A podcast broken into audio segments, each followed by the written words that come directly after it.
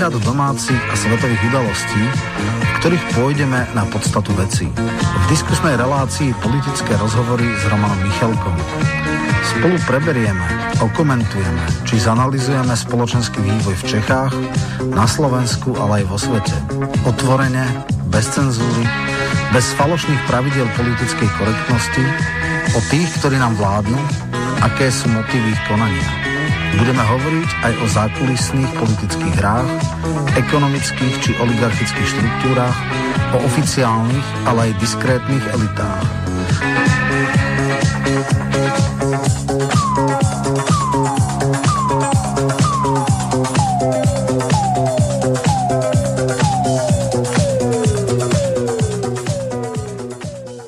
Milé poslucháčky, vážení poslucháči, vítam vás pri počúvaní relácie politické rozhovory s Romanom Michalkom. Dúfam, že tá demotivačná pesnička Zuzany Smatanovej vás neodradila a ani nášho hostia Romana Michalka, ktorého pozdravujem. E, pozdravujem ťa, pozdravujem samozrejme poslucháčov a verím, že bude dneska zaujímavá debata e, s aktívnou účasťou e, poslucháčov. No, to dúfam aj ja. Pripomeniem hneď od začiatku kontakty, e-mailová adresa studio.bb.juh zavináč slobodnyvysielac.sk po prípade aj zdvojene píšte studio.bb.juh zavináč gmail.com Telefónne číslo dáme asi okolkej, Roman, čo navrhuješ? Tú hodinku, dajme dvojhodinovku dneska máme, čiže ano. tú hodinu radšej na maily a potom po tej teda 19. E, môžeme, alebo 18.30. Tak. Áno, presne tak. E, dobre, takže e, zatiaľ využívajte e-mailové adresy, po prípade môžete využiť aj kontakt, pokiaľ ste na našej web stránke, to znamená zelené tlačítko a položiť otázku do štúdia. Čo sme si na dnes pripravili, Roman? No tak asi e, najviac bude všetkých zaujímať ten divoký a prekvapivý prieskum ohľadne preferencií e, Pelegriniho novej strany a pomerí v smere, to je asi taká top téma. No a potom samozrejme však otázky vyformujú. Mm-hmm. Aktuálna politická situácia, v podstate toto, čo dneska e, hýbe slovenskou politikou. No, Martin Slosiarik bol u Zuzany Hanzelovej, Kovačičovej, či ako sa to ona volá. Skrátka, okomentovali ten prieskum takýmto spôsobom.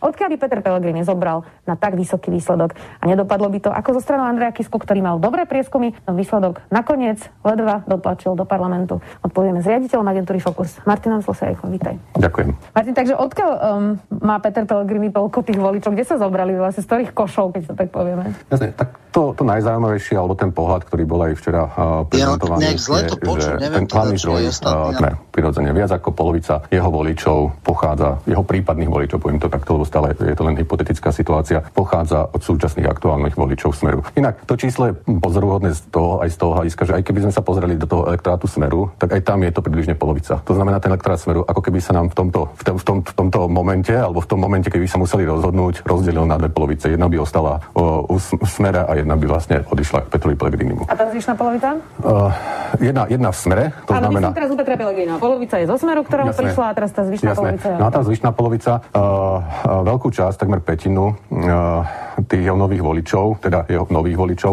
tvoria tzv. nerozhodnutí z prvého hlasu. To znamená ľudia, ktorí v tej otázke, koho by dnes volili, v tých dátach, ktoré boli prezentované pred týždňom, čiže tie, tie, tie štandardné preferencie, bez Petra Pellegriniho uviedli, že neviem. To je približne desatina ľudí v populácii dnes, okolo tohto čísla sa to hýbe. A z nich približne tretina povedala, že Petra Pellegriniho. To znamená, že uh, naozaj toto je dosť zásadný potenciál, ale zároveň aj riziková skupina pre tú novú stranu, lebo sú to dnes ľudia, ktorí samozrejme nie sú stranicky identifikovaní, nemajú žiadnu tú stranickú destináciu, kde by boli. A, a je otázne, že či vlastne k tým voľbám oni e, zvyknú chodiť alebo nezvyknú chodiť. Mm-hmm. Zase ale na druhej strane, keď som sa pozeral aj ja bližšie do dát, mali sme tam aj otázky, ktoré sa týkali nejakej pravdobravnosti politikov a podobne, e, ďalej v dotazníku, tak musím povedať, že jednoznačne e, podporujú alebo držia stranu Petrovi Pellegrinimu. Nik, žiadny iný politík u nich neskoruje tak vysoko ako Peter Pellegrini. A keď hovorím vysoko, to je naozaj akože na úrovni uh, 90 a viac percent v podstate nejakej, nazvem to dôvery alebo, alebo toho pozitívneho vnímania toho politika. sa na druhú stranu, že skôr nedôvera. Uh, uh, u, týchto, u, u týchto určite. Uh, samozrejme uh, v elektoráte Smeru, ak sa vrátim k aprílovým dátam, tak tam tá dôvera Petra Pellegriniho bola na úrovni 95%, zatiaľ čo Robert Fico mal tú podporu na úrovni dvoch tretín. Čo, čo je stále relatívne dosť, ale len v elektoráte Smeru. Z hľadiska uh, celoslovenského je to dnes politik, ktorý patrí vlastne medzi najmenej dôveryhodných. Ďalším zdrojom vlastne tej podpory sú uh, v súčasnosti dve politické strany. Jedna je súčasťou vládnej koalície a to je Sme rodina a druhá je súčasťou opozície a to je Kotlebo ale SNS. E, prečo práve tieto dve strany? Osobne si myslím, že je to z toho dôvodu, že práve tieto dve strany od roku 2012, keď to tak zoberiem, čiže vo voľbách 2016 a potom teraz vo voľbách 2020, do seba načerpali čas voličov, ktorí práve vlastne mali ešte v tom 2012 ten dotyk alebo aj tú voľbu možno smeru, lebo treba si uvedomiť, že v roku 2012 smer mal výsledok na úrovni 44% a v prvom povolebnom výskume po týchto voľbách smer dosiahol viac ako 50-percentné preferencie. To znamená, ako keby polovica ľudí, ktorí chceli zvoliť, by dali hlas smer. Čiže a to sa musí prejaviť. povedať, že to bol nejakým spôsobom sklamaný volič smeru, ktorý odišiel teda buď Borisovi Kolárovi alebo Mariane Kotlebovi. A teraz toto je pre nich možno priateľnejšia verzia a zase sa vrátia k, smeru, ale teda k novému, novému Je to smeru. hypotéza. Určite nie všetci, ale uh, tým, že napríklad v roku 2000, teraz v roku 2020 až uh, petina súčasných voličov Smer rodina povedala v exit pole, že v 2016 volili Smer. Rovnako to boli, bolo v roku 2016, tam to bolo vlastne zasa voči Kotlebovi, tak predpokladám, že tam to bude jednoducho do istej miery zastúpené a môže preto tam byť tak, tak väčšia miera affinity, to znamená takej priateľnosti toho, toho smeru, ale smeru bez Roberta Fica, alebo teda novej strany Petra Pellegriniho bez, bez Roberta Fica, ktorý je pre nich v podstate do istej miery neakceptovateľný, toxický, alebo akokoľvek to pomenujeme. Mám hypotetickú otázku, ale v podstate toto celé je hypotetická ano. diskusia zatiaľ. Um, dá sa povedať, či by dosiahol tieto čísla, ak by Robert Fico odišiel zo Smeru a zostal by v Smere Peter Pellegrini, že dokázal by, dokázal by presne tých ľudí pritiahnuť, alebo už tá značka Smer je vlastne toxická, alebo tak si to nazval, alebo problematická a príliš spájana s Robertom Ficom? To je presne, túto otázku som si aj ja položil ešte predtým, ako sme ten prieskum vlastne uh, uh, spúšťali. Či by sme vlastne nemali modelovať ako nejakú ďalšiu situáciu, ale už by toho bolo veľa, ako by som povedal, na premýšľanie hypotetické situácie v tom jednom prieskume. Ale áno, tiež ma napadlo, že v prípade teda, že by Peter Pellegrini mal istotu, že v tých voľbách uh, vyhrá, že teda bude predsedom strany, pretože ak by tú istotu nemal, čudoval by som sa, že do takých volieb by vôbec išiel, pretože zaklada novú stranu ako porazený zo smeru určite nie je tak pozične dobré, ako v prípade, keď e, z toho smeru radšej e, dnes odíde. Ja si myslím, že do istej miery tie limity, e, teda nemyslím si, že ten, keď to nazvem potenciál, alebo takto tie hypotetické preferencie by boli tak, tak vysoké, to znamená, že by sme mohli spočítať teda Pelegrini a, a Smer a boli by na úrovni 30%. Myslím, že presne tam by bolo to obmedzenia alebo tie limity, ktoré sa týkajú samotnej značky Smeru. Okrem toho je otázne, či je vlastne, kto, kto by v tej strane ostal a či by to vlastne do budúcnosti predsa len negenerovalo nejaké ďalšie vnútrostranické konflikty, ktoré by vlastne nakoniec aj tak vyústili do, do, do nejakého riešenia z hľadiska rozkolu tej strany. Takže Roman, ideme to teraz okomentovať, ale dobre by bolo hneď v úvode. Nie všetci poslucháči videli ten posledný prieskum Fokusu, ktorý je pre nás nejaký veľmi prekvapivý. Mne to začína pripomínať tie prieskumy, keď napríklad Zuzana Čaputová vystrelila nad 50% a tak ďalej. Čiže len o jeden mandát 39 by mal Pellegrini oproti 40 Matovičovým, keď to zoberieme z hľadiska tých získaných mandátov. Čiže Fico by mal pri tých 9,5% nejakých tých 17 mandátov, čo je podpora alebo volebný výsledok Kotlebovcov, vrátane KDŽP a takisto povedzme Borisovej Kolárovej strany, takže ideš. Asi to bolo veľmi prekvapivé. Ja som mal takto. Uh, ja som robil reláciu VVčka o pomeroch v smere. A samozrejme, pre mňa bolo krajne frustrujúce, že ráno 8 som to dal a e, tuším o jednej v u Kovačiča e, v Markíze vystrel výskum, výskum alebo teda Fokus e, dal že teda mm, tesne prvý, ako si spomenul, je Olano. Hned na druhom mieste s, vys, s ziskom vyše 20%, 21,4 tuším, bol Pellegriniho, teda tá ešte neexistujúca potenciálna možná strana. No name, a, bez názvu ešte? Áno, Mm. Tak, tak. A potom dlho, dlho nič, a teda boli aj iné, ale potom na 9,5 teda bol zmeraný smer bez Pelegriniho a tej jeho skupiny, ktorá pravdepodobne odíde. No ja, prvá vec, ktorá ma napadla, taká asociácia, že preboha, kde sa našlo 10% e, hlasov, ktoré, lebo ako keby starý a nový smer dali 10%, ale keď sú spolu v jednej strane, tak majú nejakých 18 až 21. Hej? Čiže zrazu sa z niekam, niekam vytiahlo 10% hlasov, a toto sa mi troška zaváňa takými marketingovými vecami. Ja som sa dneska rozprával s nejakými ľuďmi z politického marketingu a z reklam, teda z prieskumných agentúr iných, nie z Fokusu. A oni hovorili, tak Fokus už si vyrobil značku a teraz ju z obchodu váva. A takže jedna z možných teoretických vysvetlení podľa niektorých jemne konšpiračných je, že je obrovský záujem na tom uh, vytvoriť istú alternatívu a preto umelo nafúkujú tú potenciálnu stranu. A samozrejme dávajú tam tú legendu, hej, tak videli sme ten koláč 48 celých neviem koľko, menšia polovica, aj keď viem, že to je politicky nekorektný na formulácia, takže tesne pod polovicou uh, re- rezervuáru tohto, tejto strany by boli teda smeráci, no a potom tam bolo jasné ľudová strana, teda Kotlebovci a, tuším, že 5%, ešte viacej tuším zo Sme rodina Borisa Kolára. Čo sa dá programov vysvetliť, je všeobecne známe, že značná časť voličov Smeru z roku 12 prešla ku Kotlebovi. A to sú tí bývalí voliči HZDS a podobne. No a Kolár je samozrejme tiež taká, bol druhá voľba. V podstate tí ľudia, ktorí teda nie sú tí slniečkári, hej, a neboli vítači, tak Kolár mal takú retoriku v tom roku 16 a vlastne si ju podržal doteraz, však vieme Salvini, Lepenová a podobne. Takže ten profil týchto, týchto by bol fajn. No a tí nevoliči, samozrejme, dá sa to teda interpretovať, je fakt, že ten záver mal, mal Pellegrini famózny, v podstate zvládal tlačovky, nerobil 12-hodinové krízové štáby, za hodinku a pol pochopil podstatné veci, vydal príkazy, vydal rozhodnutia, išiel ďalej nevykecával sa, nemal dvojhodinové tlačovky, čiže ten šialený kontrast medzi ním a Matovičom je úplne jasný. A preto nejaký taký nerozhodnutý voliči logicky, ako si to ešte pamätajú a tam si viem predstaviť, že to je veľký rezervoár. No a treba si uvedomiť ešte jednu vec, že dneska je Pelegrini druhý najúspešnejší, alebo naj, dôveryhodnejší politik po Čaputovej a teda dosť e, s vysokým náskokom pred Matovičom, čo ho teda dostáva do, do kolien. A teraz môžeme teraz si povedať, že dobre, budeme naivní, že naozaj to takto je odmerané, že ten Pellegrini má e, v podstate e, takúto podporu a že tých 10% akože vzniklo z tých takých nevoličov a strán a tak, čo sa mi zdá, no dobré, akože Verím tomu asi ako 53% Čaputovej, ale, ale povedzme, že nejak sa, nejakú legendu musia dať. Druhá možnosť je, že uh, Pellegrini bol váhavý strelec a uh, toto je možno impuls, ako ho vystreliť preč zo smeru.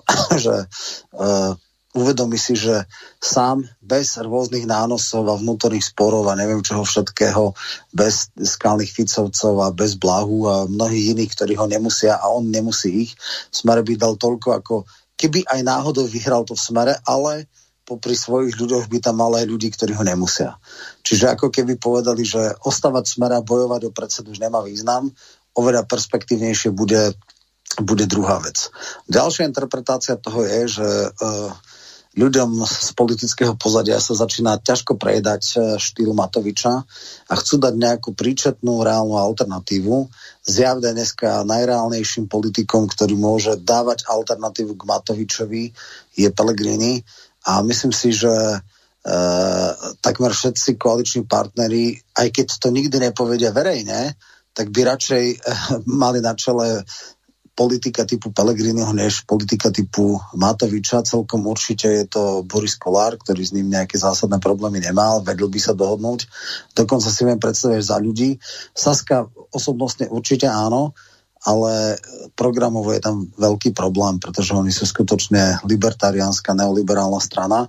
Zase na druhej strane, ako Pellegrini by bol e, vypočítateľný, príčetný a uh, akože partner, na ktorého sa dá spoľahnúť a ktorý je. Čiže je celkom možné, že začala sa veľká hra šachová, ktorej cieľom je vytvoriť mediálne a sugerovať ľuďom, že existuje a rastie a pripravuje sa tu alternatíva voči, voči Olano. A budúcnosť môže byť aj iná a Slovensko nie je odsudené len na taký, taký typ premiéra, ako je Matovič, ale je to možné, že čoskoro príde vyzývateľ a v podstate môže kľudne vystriedať uh, teda Oľano, tá nová Pelegriniho strana, ktorá akože áno, tak mal síce nejakú temnú smeráckú minulosť, ale nemá tam toxických ľudí. A v tom prípade by som ale radil, aby si veľmi, veľmi rozmyslel, či chce tam žigu, lebo to, to nie je človek, ktorý by mu v tomto pomohol a, a podobne. Takže aj takéto veci sa hrá. Nakoniec niekedy v blahej pamäti Edo Chmelár povedal, koľko stojí 1% a to, že teda vraj v dvoch agentúrach aj v ako prišli rovnaké, je ako keby hra sa skončila a akože uh, ak by som mal nejakú akože názov tejto operácie dať tak rošáda, hej, že uh, zatiaľ iba mediálna a nátlaková Možno je to len e, spôsob, ako e, kultivovať a civilizovať, čo je nemožné, Matoviča a dať mu na, na najavo, že ako e, nemáš e, to vôbec isté a rastie tu niekto normálny, príčetnejší s rovnakým výtlakom, ako máš ty. A keď e, budeš urážať ďalej koaličných partnerov a robiť nevypočítateľné veci a byť šialene zahľadený do seba a e, riešiť pušťať lesníkov na čelo detských nemocníc a chcieť obsadiť všetky e, prednostovské miesta na okresných úradoch a, a uzurpovať si moc, ktorá je úplne, že v koalícii sa musí deliť, no tak ako možno tu vzniká alternatíva a druhýkrát si veľmi rozmyslíme, či pôjdeme s tebou alebo s Pelegrinim. Toto je jedna rovina. Aj druhá rovina je tá, že samozrejme čo so smerom. Teraz to dokonca vyzerá aj pre, nazvime to, opozičných politikov, alebo voličov teda, takže je oveľa výhodnejšie mať uh, aj smer, byť oslabený, aj Pelegríneho stranu, lebo spolu dajú o 10% viac ako smer kvázi konsolidovaný aj s Pelegrínim, aj s tomto, že ako pre opozíciu by to vlastne bolo lepšie, lebo šanca na výmenu by bola podstatne väčšia. Takže som veľmi zvedavý na tie rôzne debaty.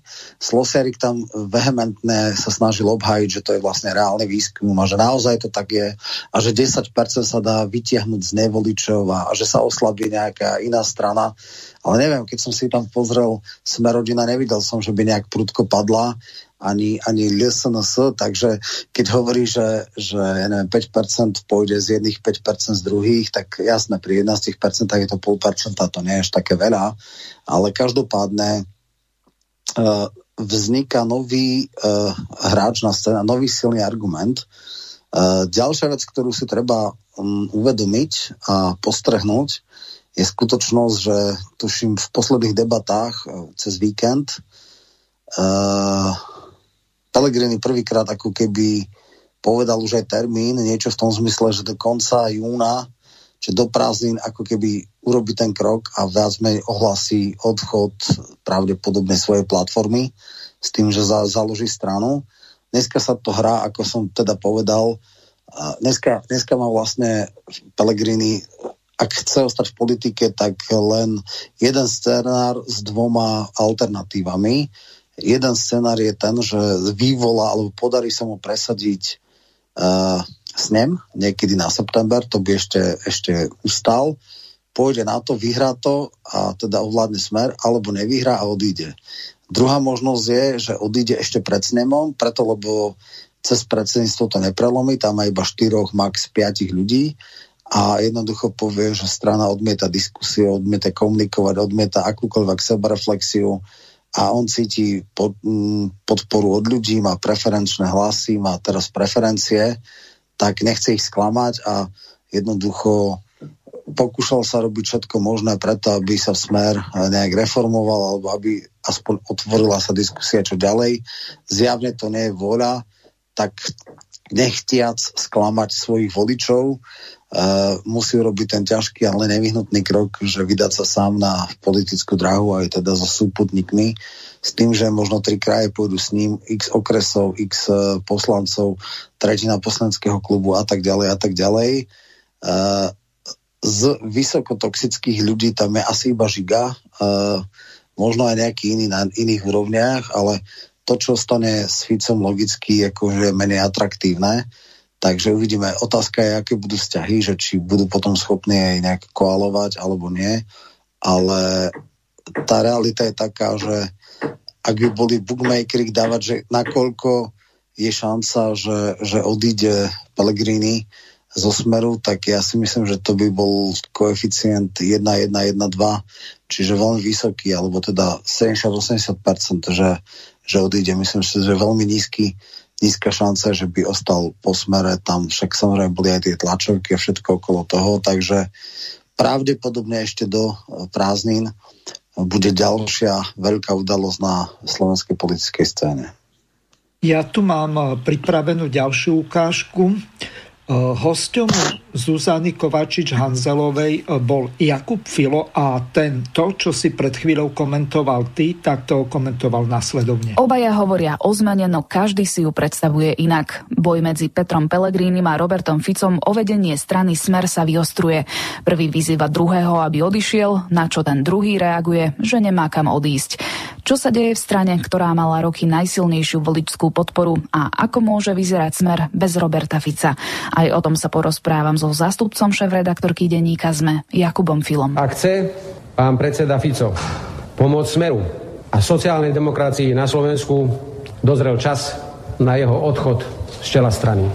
Pán predseda má dnes poslednú možnosť, aby sa vyhol osudu Vladimíra Mečiara či Mikuláša Zurindu, ktorému sa vždy vehementne bránil. A ak nechce tragicky naplniť ich heslo, stranu som si založil, stranu si aj zničím, je pre ňoho dnes jedinečná možnosť dať svojim odchodom strane nádej na lepšiu budúcnosť. Jakub Smer a jeho predstavitelia sa dlho chválili tým, že sú konzistentnou stranou, že si vedia vydiskutovať spory vo vnútri strany a nepotrebujú to prepierať eh, v médiách. Dokonca aj keď boli nejaké menšie krízy, tak eh, zaniklo to do pár dní aj na stránkach našich novín. Teraz je však situácia úplne iná. Čo sa zmenilo? No základ sa zmenil v tom, že Fico má prvýkrát v histórii reálneho vyzývateľa. Lebo keď si hovorila o, o nejakých sporoch alebo rozbojoch minulosti, tak to boli veľmi nepremyslené partizánčiny veľmi slabých členov Smeru. Spomeňme si na Košickú zboru z minulého, z minulého roka. To bola proste akože nevýrazná vec ako keby. Hej. A navyše Robert Fico vždycky si zakladal na tom, že si vedel ten smer upratať. On dokonca, ak si pozrieme sa napríklad na jeho hlasných kritikov z minulosti, hej, alebo ľudí, s ktorými mal rozbory, napríklad europoslankyňa Monika Beňová, tak on vždycky tým ľuďom vedel, ak, ak sa s nimi neporátal zásadným spôsobom, tak e, vždycky si ich vedel udržať tú ich lojalitu nejakým, nejakým postom. No. Ale v tomto momente sa zmenilo to, že ide o priamy súboj o predsednícku stoličku Smeru, teda o to, aký bude smer budúcnosti a o to, že či ten smer zostane jednoliatou stranou. Čo bol vlastne ten bod zlomu pri Petrovi Pelegrinim? Lebo stále sme ho vnímali ako niekoho, kto je na strane Roberta Fica, kto je pri ňom. Robert Fico ho aj nominoval do viacerých funkcií ako náhradníka. Zdá sa, že mu dôveroval plne. Kde nastal ten zlom, alebo kde nabral toľko seba dôvery, že si povedal, že môže byť silným súperom voči Ficovi. Ten zlom nastal 21. februára 2018 a vo všetkých tých dňoch, ktoré sa akože udiali potom, lebo vražda Jana Kuciaka a Martiny Kušnírovej v podstate bola takým zásadným milníkom v živote tejto krajiny a teda aj v živote politickej reprezentácie, ktorá ju vtedy viedla, teda Smeru, že, že bolo jasné, že musí dôjsť k zásadným zmenám tie dielčie zmeny sa udiali, veď Fico odišiel z premiérskeho postu a naspel na miesto neho Pellegrini, no ale, ale veď aj potom celá tá Ficová komunikácia a nejaké, nejaké prezentovanie vlastne smerovalo k tomu, že,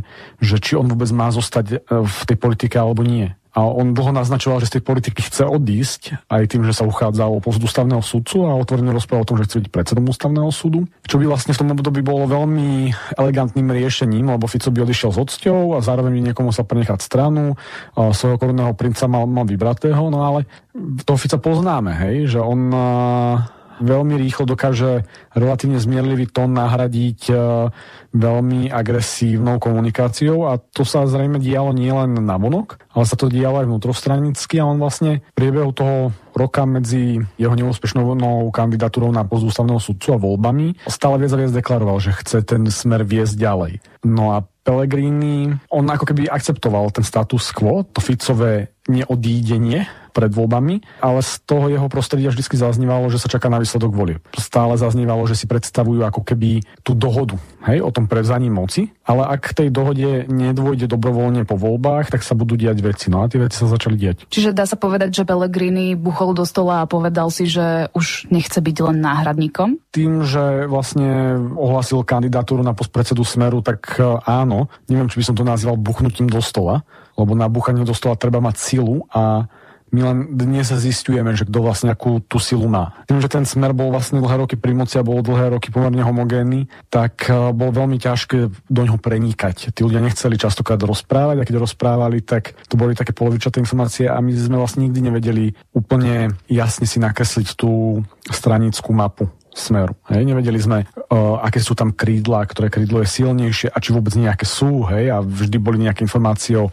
bojoch nejakých skupín a záujmových a sponzorských a neviem ako. No ale doteraz vlastne do poslednej chvíle nebolo jasné, že, že kto je Pelegriniho krídlo a kto s ním do toho odboja pôjde. To sme sa dozvedeli v podstate až po útorok, keď sa vlastne po jeho boku na tej tlačovej konferencii objavila Denisa Saková, Richard Rašavu, Petr Žiga. No a zrazu ako môžeme začať analyzovať, že akú Pellegrini má silu. Zatiaľ tak akože klepka po tom stole. Hej. Ono to vyzeralo včera e, veľmi razantne, no ale že či si bude môcť dovoliť buchať na stole, po stole aj na sneme, tak to ukážu najbližšie týždne. Fico na Pellegriniho výzvu, aby odišiel z čela strany, nereagoval, ale ešte predtým mal tlačovku a samozrejme týždne, mesiace dozadu mal veľa vyjadrení, že nikam neodchádza.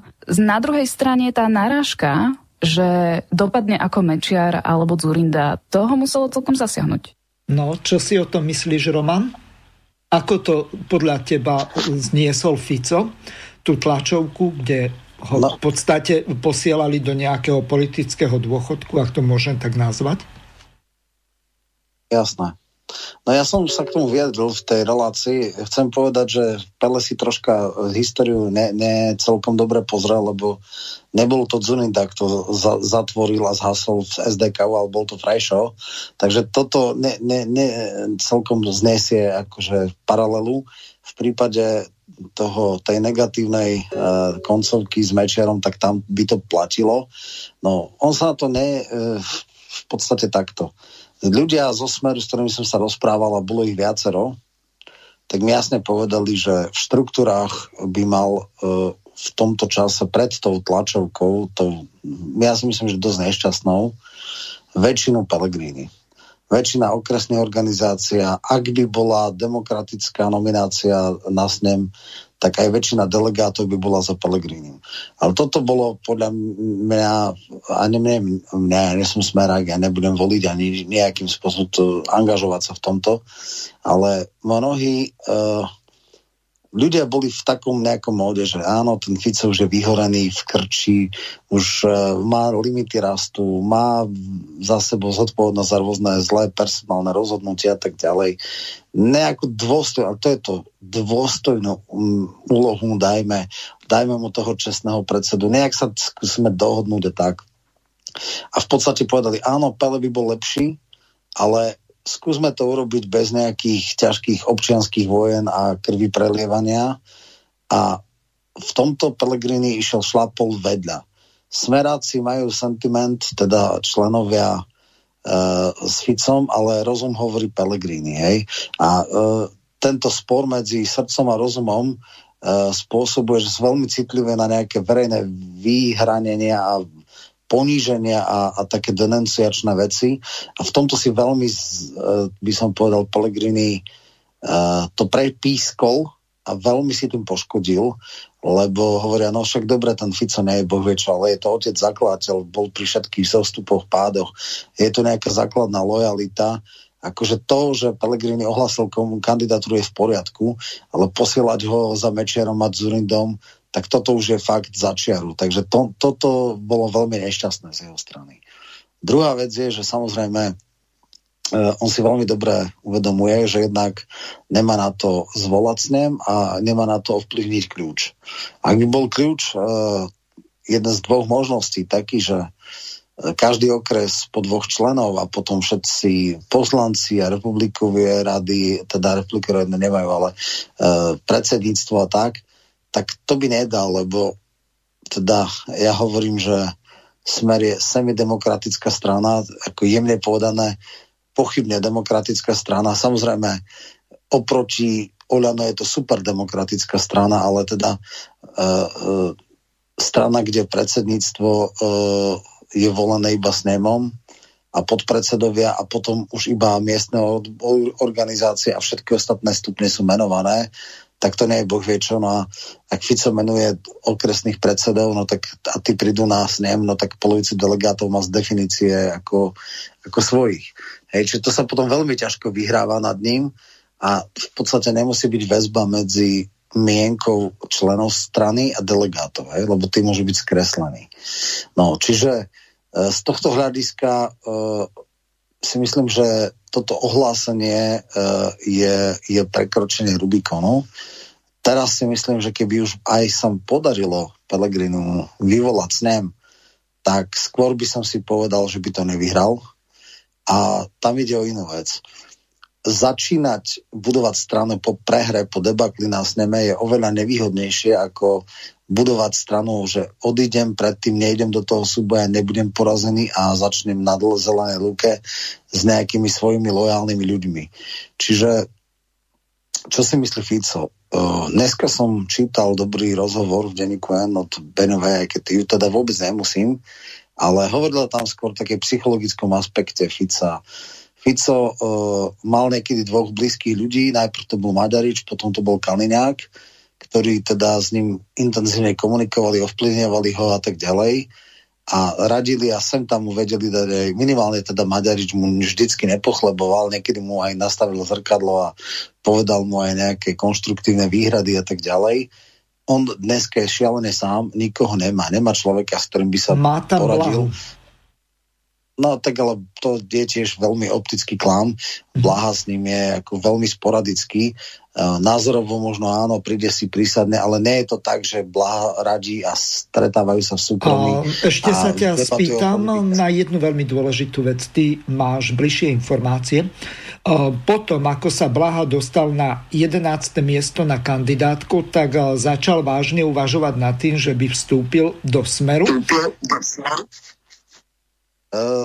je to možné, dokonca si viem predstaviť, že ak Pelegriniovci odídu, tak on bude dvojka v smere v tom, čo ostane so, so s Ficom. Uh-huh. V podstate má tam ešte Kamenického, má tam ešte Richtera, ale Richter je podľa mňa skôr minusový človek, než nejaký bonusový, čiže ako jemu tam už Boh vie, čo neostane. Hej? A potom mu tam ostane 76-ročný mladík Muňko, v konci mandátu bude mať 80, vážny, silne toxický fajč, 72-ročný, že to, čo ostane Kondrot a podobné, e, v podstate výtlakovou, no ešte samozrejme ostane tam e, Blanár, ale tak Blanár, ne, netreba ho, no ja si myslím, že No a e, odíde, Baška sa ku komu prida?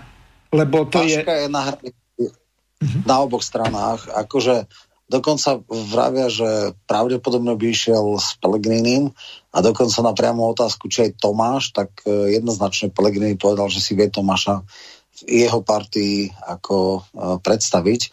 Čiže myslím si, že a ešte takto, tí, čo sú oportunisti po tomto prieskume e, a to, čo išlo to posolstvo do verejnosti, že nazvime to tak, Pelegrini je dvakrát tak perspektívny ako Fico, tak e, ak vidia, že majú šancu byť v jeho priazni, tak určite teda pôjdu e, predovšetkým za Pelegrinim. Blaha vie, že ku Pelegrinu nemôže ísť, lebo tam jednoducho e, by, by šancu nemal. Blanár myslím, že tiež e, by som povedal svojim mal síce raz taký freudovský oportunistický, uh, oportunistické vyjadrenie, kedy, kedy podvedomie ho prezradilo, že možno by aj rád išiel s Pelegrinim, ale už je príliš zaznačený na strane Fica a asi ostane s Ficom. A, asi jediný človek, ktorý je najviac, že váha a nevie, na ktorú stranu je Baška, ale myslím, myslím si, že ak, ak naozaj to bude tak, že 20-10, tak pôjde asi k Pelegrinimu. Mm-hmm. No ale naspäť k tomu. Blahovi, Blaha, ak uh, sa odtrhne uh, Pelegriniho skupina a Smer ostane s Ficom, tak je logicky, nehovorím, že korunný princ, lebo také niečo nemá, ale určite ako podpredseda to si neviem predstaviť, že by mohol nebyť podpredseda, hej, tak bude tam Blanár ako zo zotrvačnosti a ako z lojality, bude tam uh, určite teda Blaha, asi Kamenickému dajú tiež podpredsedu, možno tam ostane stále prežívajúci uh, uh, Kaliňák, ktorý ľudia si myslia, že sa stiahol z politiky, z parlamentnej áno, ale v stranickej ostáva. No a uvidí sa, či Richtera dajú alebo nie. To myslím, že neskôr budú niekoho iného hľadať. Takže takto to asi vyzerá. Tie karty, ktoré má v rukách Fico dneska sú asi o dosť slabšie než tie, čo má Pellegrini. Skúsme sa hypoteticky pozrieť na to, že konal by sa ten snem alebo zjazd, kde by sa volila predsednícka funkcia, to znamená, že či ostane Fico alebo bude zvolený Pellegrini Ehm, zoberme hypoteticky, že e, Pellegrini e, sa nerozhodne založiť stranu pred e, tým zjazdom, či snemom. Smeráci podľa stanov majú snem. Čiže tu sa jedná o takú záležitosť, že za týchto okolností by asi bolo potrebné uvažovať z pohľadu tých delegátov ja pokiaľ by som bol tým delegátom a mal by som povedzme nejaký okresný úrad, že by som tam robil doteraz, kým Matovič neurobil tie čistky, povedzme nejakého prednostu okresného úradu, tak uvažujem takým spôsobom, aby som sa ja naspäť do toho úradu dostal. Čiže z hľadiska toho utilitarizmu by to mohlo fungovať takýmto spôsobom. Je možné takto vôbec uvažovať v prípade no, tých delegátov? Čiže vsadiť na toho, kto vyhrá a kto bude schopný sa znovu dostať väčšina, do vlády. Väčši, e, áno, takto. Určite áno. Väčšina ľudí je oportunistických a väčšina ľudí pôjde za tým, kto dáva väčšiu šancu návratu k Válovu. Uh, ale uh, ten kľúč, ktorý dáva smer uh, predsedníctvo na, na SNEM je dvojaký. Bude to demokraticky na 100 členov jeden delegát a tam by mal oveľa väčšiu šancu Pellegrini. Teda určite pre tou tlačovkou teraz neviem, lebo toto nebolo šťastné.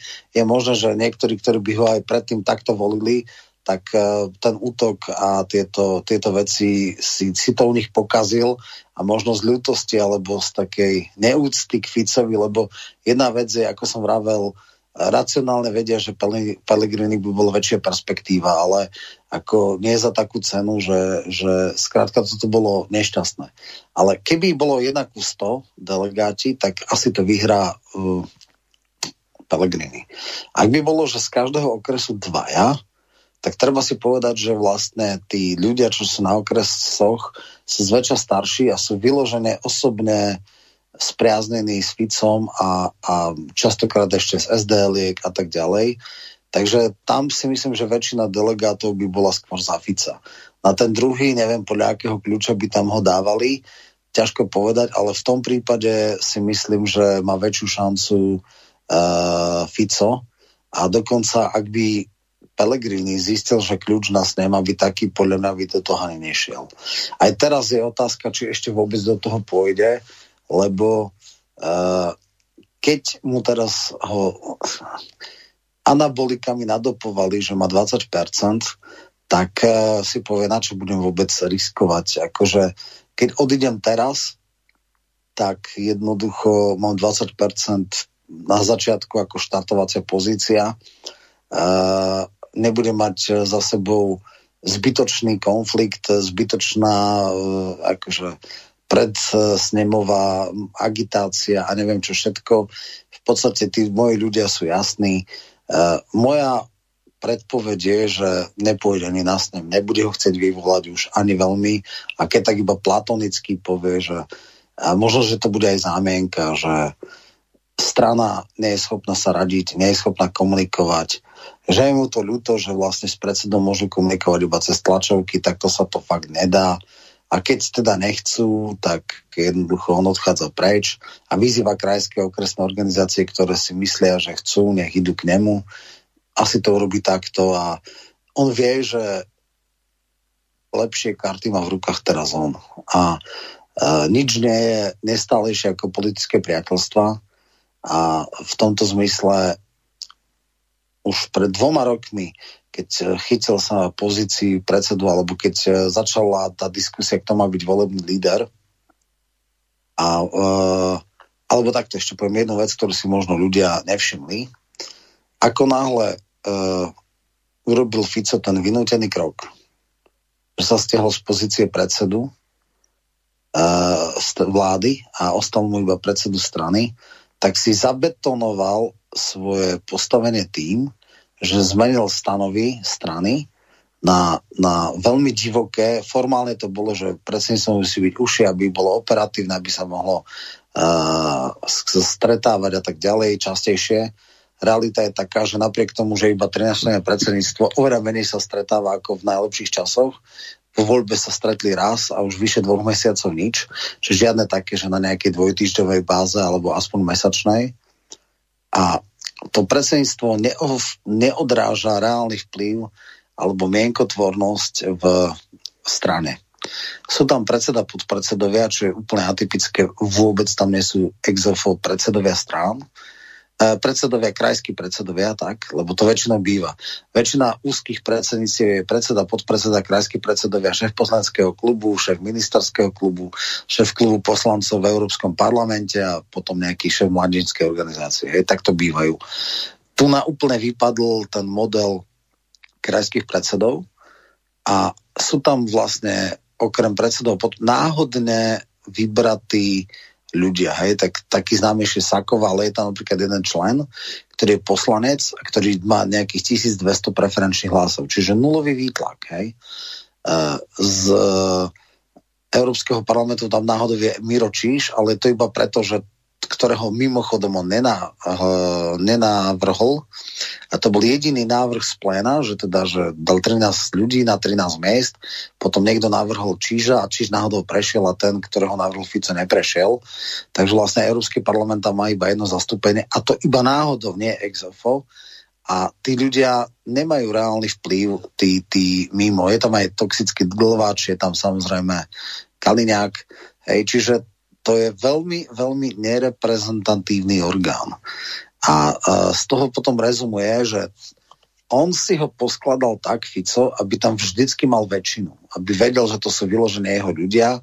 Niekedy možno na podpredsedov nemal ten vplyv na Žigu, na a Rašiho a podobne. A aj na Sakovu nakoniec. Hej, Sakova, to sa bralo, že to je nejaká akože predlžená ruka Kaliňaka, ale to sa už dávno emancipovala. No a dnes je situácia taká, že toto predsedníctvo bude hrať v prospech Fica. A je to veľmi strategický, len v tomto sa ukázal ako šachista, že myslel dopredu a uvedomil si jednu vec. Tým, že pustil Pellegrinimu exekutívu, tak samozrejme exekutíva dva obrovské množstvo na jemne povedané politickú korupciu, na prihadzovanie flekov, na štátne zákazky, na všelijaké iné možnosti. On ako predseda strany, ak chcel niekomu pomôcť, musel to cez Pellegriniho. Hej, plus minus požiadať ho na jeho dobrej voli to bolo a tým pádom väčšina oportunistov videli, že s Pelegrinim je to lepšie, lebo tak že stačí sa s ním dohodnúť a on vie presadiť, on vie vybaviť, on vie zabezpečiť, on vie toto, to. A Fico vie oveľa menej. Hej? No a aby nepreložil, neprelomil tie váhy vplyvu na seba, teda Pelegrini, tak preto si chcel aspoň, že dobré, oportunisti budú behať okolo slniečka Pellegriniho, ale ja budem mať stranu v rukách. Ja mu ju nepustím a ja si urobím tak iracionálne predsedníctvo, ktoré o všetkých stranických veciach robí, že tam jednoducho nezíska väčšinu ani keby sa čo bolo. A to sa aj stalo, presne. Dneska má samozrejme preferencie väčšie Pellegrini, dneska má samozrejme väčší koaličný potenciál, väčšiu perspektívu pre ľudí z dvoch rovín, že má podstatne väčší koaličný potenciál a má dvakrát taký výtlak, to znamená aj viac poslancov No ale stranu stále drží, zdá sa, v rukách Fico a nechce to pustiť a nechce ani nejakú racionálnu dohodu. Takže preto je to v takejto stave a preto si myslím, že toto nemôže mať dlhodobé e, trvanie. V tejto súvislosti mi napadla jedna dôležitá vec.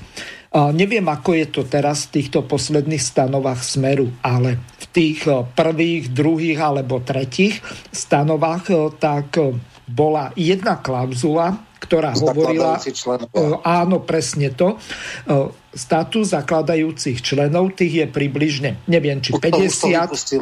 Uh, len teraz takto. Jedna vec je to, čo je v stanovách, druhá vec je to, čo reálne existuje. A ja som sa chcel posunúť ďalej. Dnes si hovoril, že bol nejaký rozhovor, ktorý poskytla Monika Beňová, takže ona je tou zakladajúcou členkou, takisto ako napríklad Kaliňák, neviem, či aj Glváč a ďalší. Čiže z tohoto hľadiska, ak to naozaj v pozadí tak funguje, že tých delegátov bude Fico vyberať, alebo povedzme, tých zakladajúcich členovia z hľadiska tohoto zaužívaného ne, alebo zvykového práva, tak... Nie, nie. Nie? Nie, on to zmenil na to predsedníctvo. Inštitút zakladujúcich členov bol asi 10-15 rokov po, po založení, bol tvrdo kritizovaný, teoreticky to ako keby e, zdôvodnili tým, že Smer integroval do seba SDL, ktorá mala okresné, krajské, dedinské štruktúry oveľa viac členov a že aby SDLáci neprehlasovali tých smerákov, tak to bola taká západka. Hej, oni ešte integrovali SD, ale tak to bolo pár ľudí, Jasne. to je nič. Takže, takže v podstate toto fungovalo, ale SDL niekedy v 99. roku alebo v roku 2000, nie, po roku 2002 sa integrovala potom ako vybuchli, takže niekedy v 2003 roku, to už je 17 rokov, myslím, že nejakých po 10 alebo 12 alebo 15 rokov tento inštitút prestal a vlastne z SDLákov sa vlastne v, SD, v smere presadili iba Fajč a Petrák. A potom samozrejme sú tam ľudia nejakí na tej okresnej úrovni, Magvaši bol poradca, kde kto, ale nejak uh, silne na, na okresnej úrovni sú aj možno aj na ešte Richter v podstate, hej, ten je SDRak bývalý. Takže títo, títo nejakí traje ľudia, ale väčšina nie. Už to nehrozí, že by nejaké tie staršie štruktúry mohli nejak zásadne prehlasovať, tak toto nie. Teraz je podstatná iná vec, že predsedníctvo určite kľúč a, a tým pádom aj, aj v podstate uh, akí delegáti tam pôjdu. Hej. No a samozrejme, je veľmi atypickým a nedemokratickým modelom, že krajský a okresný predsedovia sú menovaní. No tak to je, to je to, čo není štandardná strana, hej, že v štandardnej strane niekto je úspešný starosta, úspešný primátor, má výsledky, má zázemie, má svojich ľudí, tak ako kandiduje na nejaké okresné funkcie, je zvolený okresným šéfom, keď niekto na krajskej úrovni úspešne môže na krajského delegáti krajského snemu ho zvolia a tak ďalej. Toto v smere nefunguje.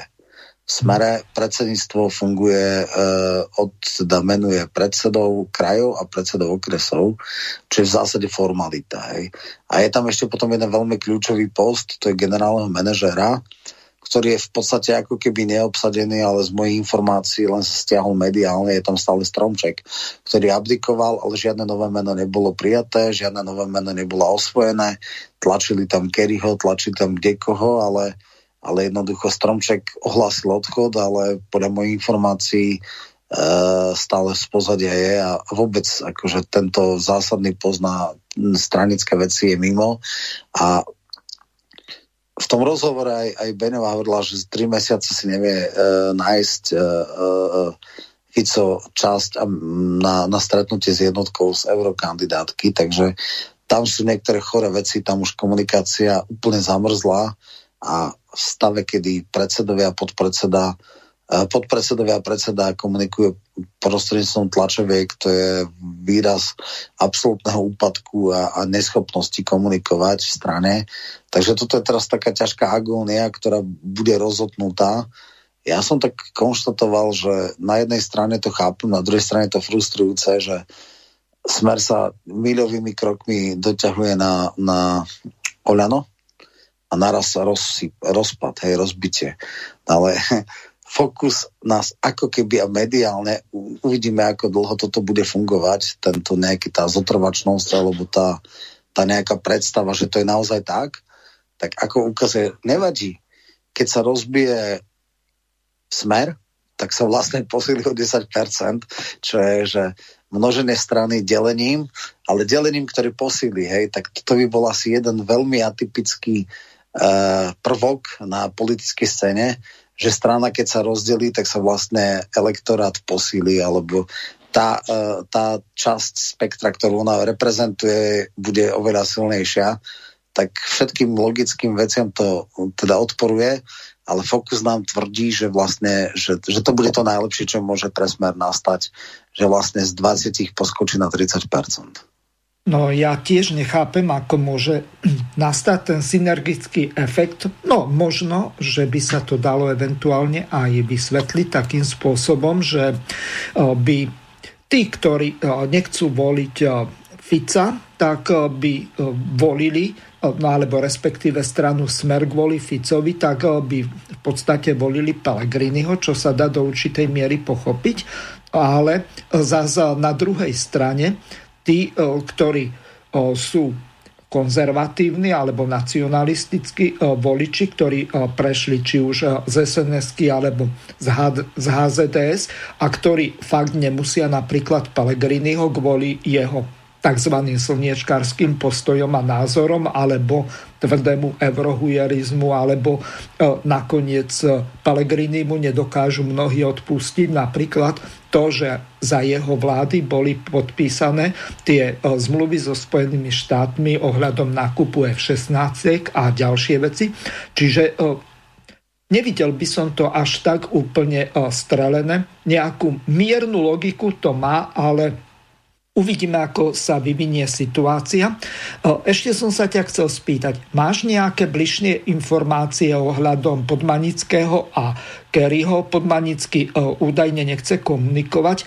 Kerry akurát toľko povedal, že podporí nejako loajálne Luba Blahu kvôli tej kauze ohľadom toho výboru, do ktorého ho nechceli zvoliť nielen za predsedu, ale ani ho poslať na zahraničnú cestu do Rady Európy. Takže údajne e, vystúpil e, z toho výboru.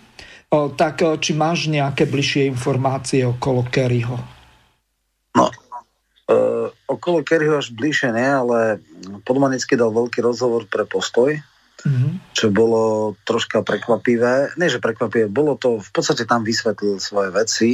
Zároveň niektorí ľudia si to možno nevšimli, ale v tom vyhlásení, ktoré mal pre médiá, uh, sa dvojnásobne alebo ob- oboj strane vymedzil.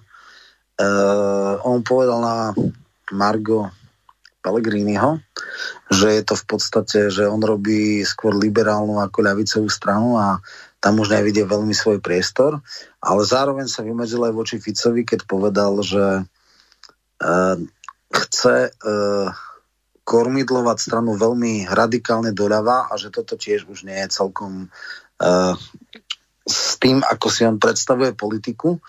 To znamená, jednak nechcel teda byť nástrojom uh, nejakých bojov, že jedna skupina bude jeho brať ako zámienku a druhá bude používať ako, ako baranidlo proti druhej. Takže mm-hmm. toto, čo sa týka Kerryho, ten pravdepodobne ostane teda v tej ficovskej časti smeru.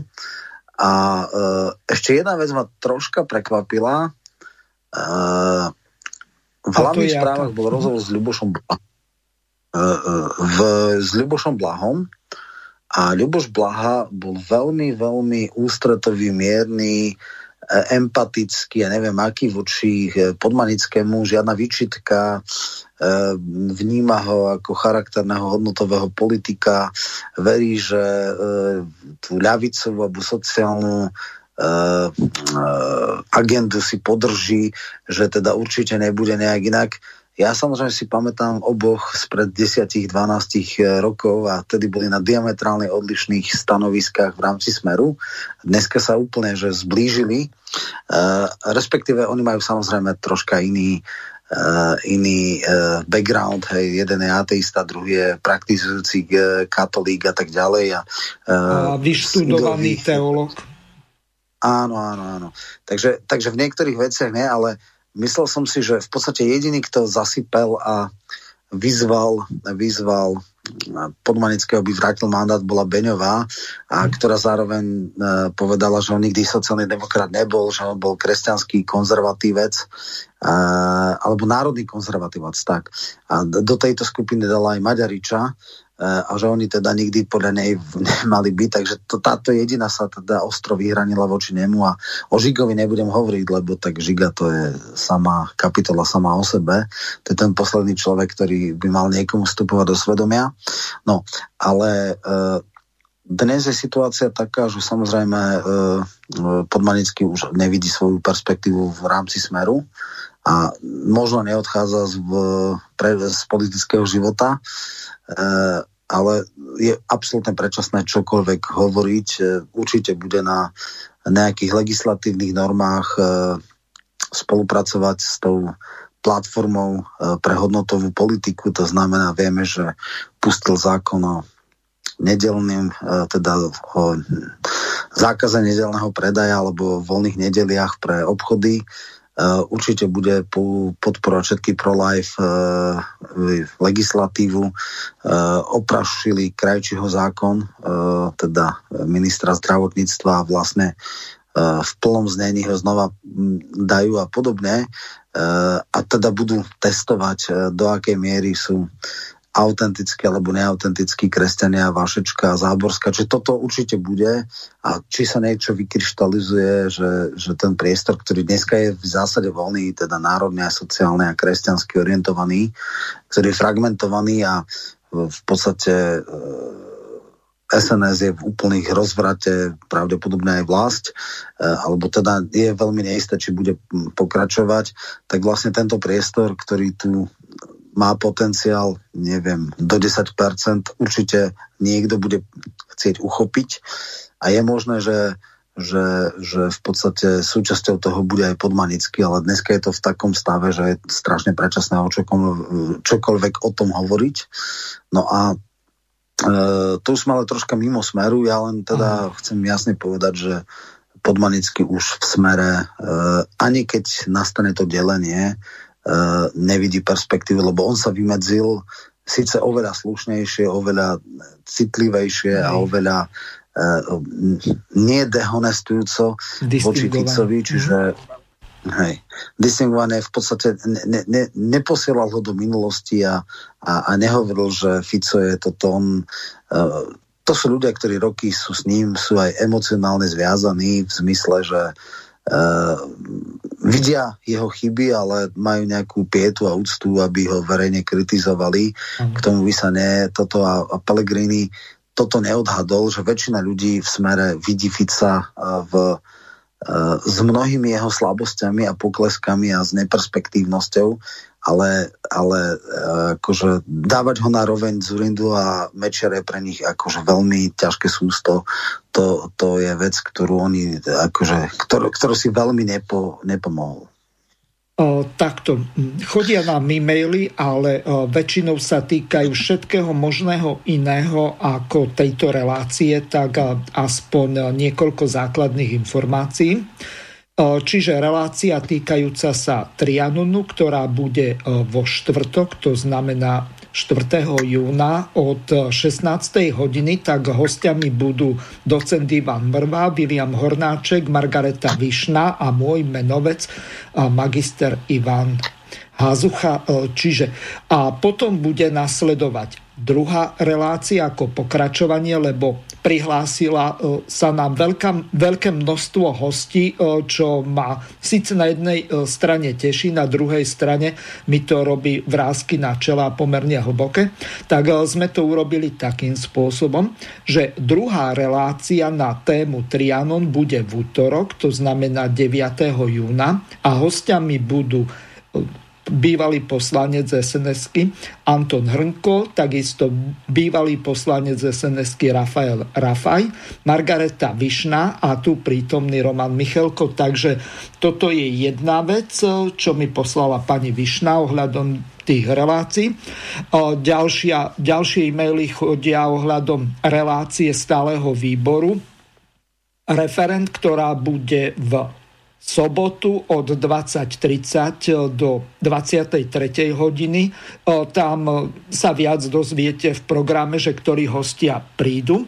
A teraz druhá dôležitá vec je tá, že by sme teraz si zahrali jednu pesničku, aby sme oddelili túto prvú časť, potom prejdeme na druhú časť relácie a v podstate e, po pesničke e, zapnem telefon, tak e, vás poprosím, aby ste priamo, pokiaľ máte nejaké otázky, volali na číslo, ktoré uvediem po tej pesničke. Čiže zahráme si druhú demotivačnú pieseň od Simony Mathausovej a názov má Je mi jedno.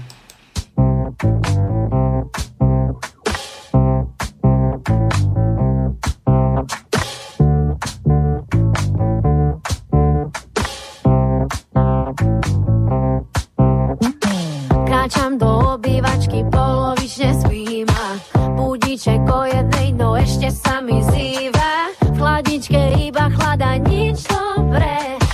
your chest.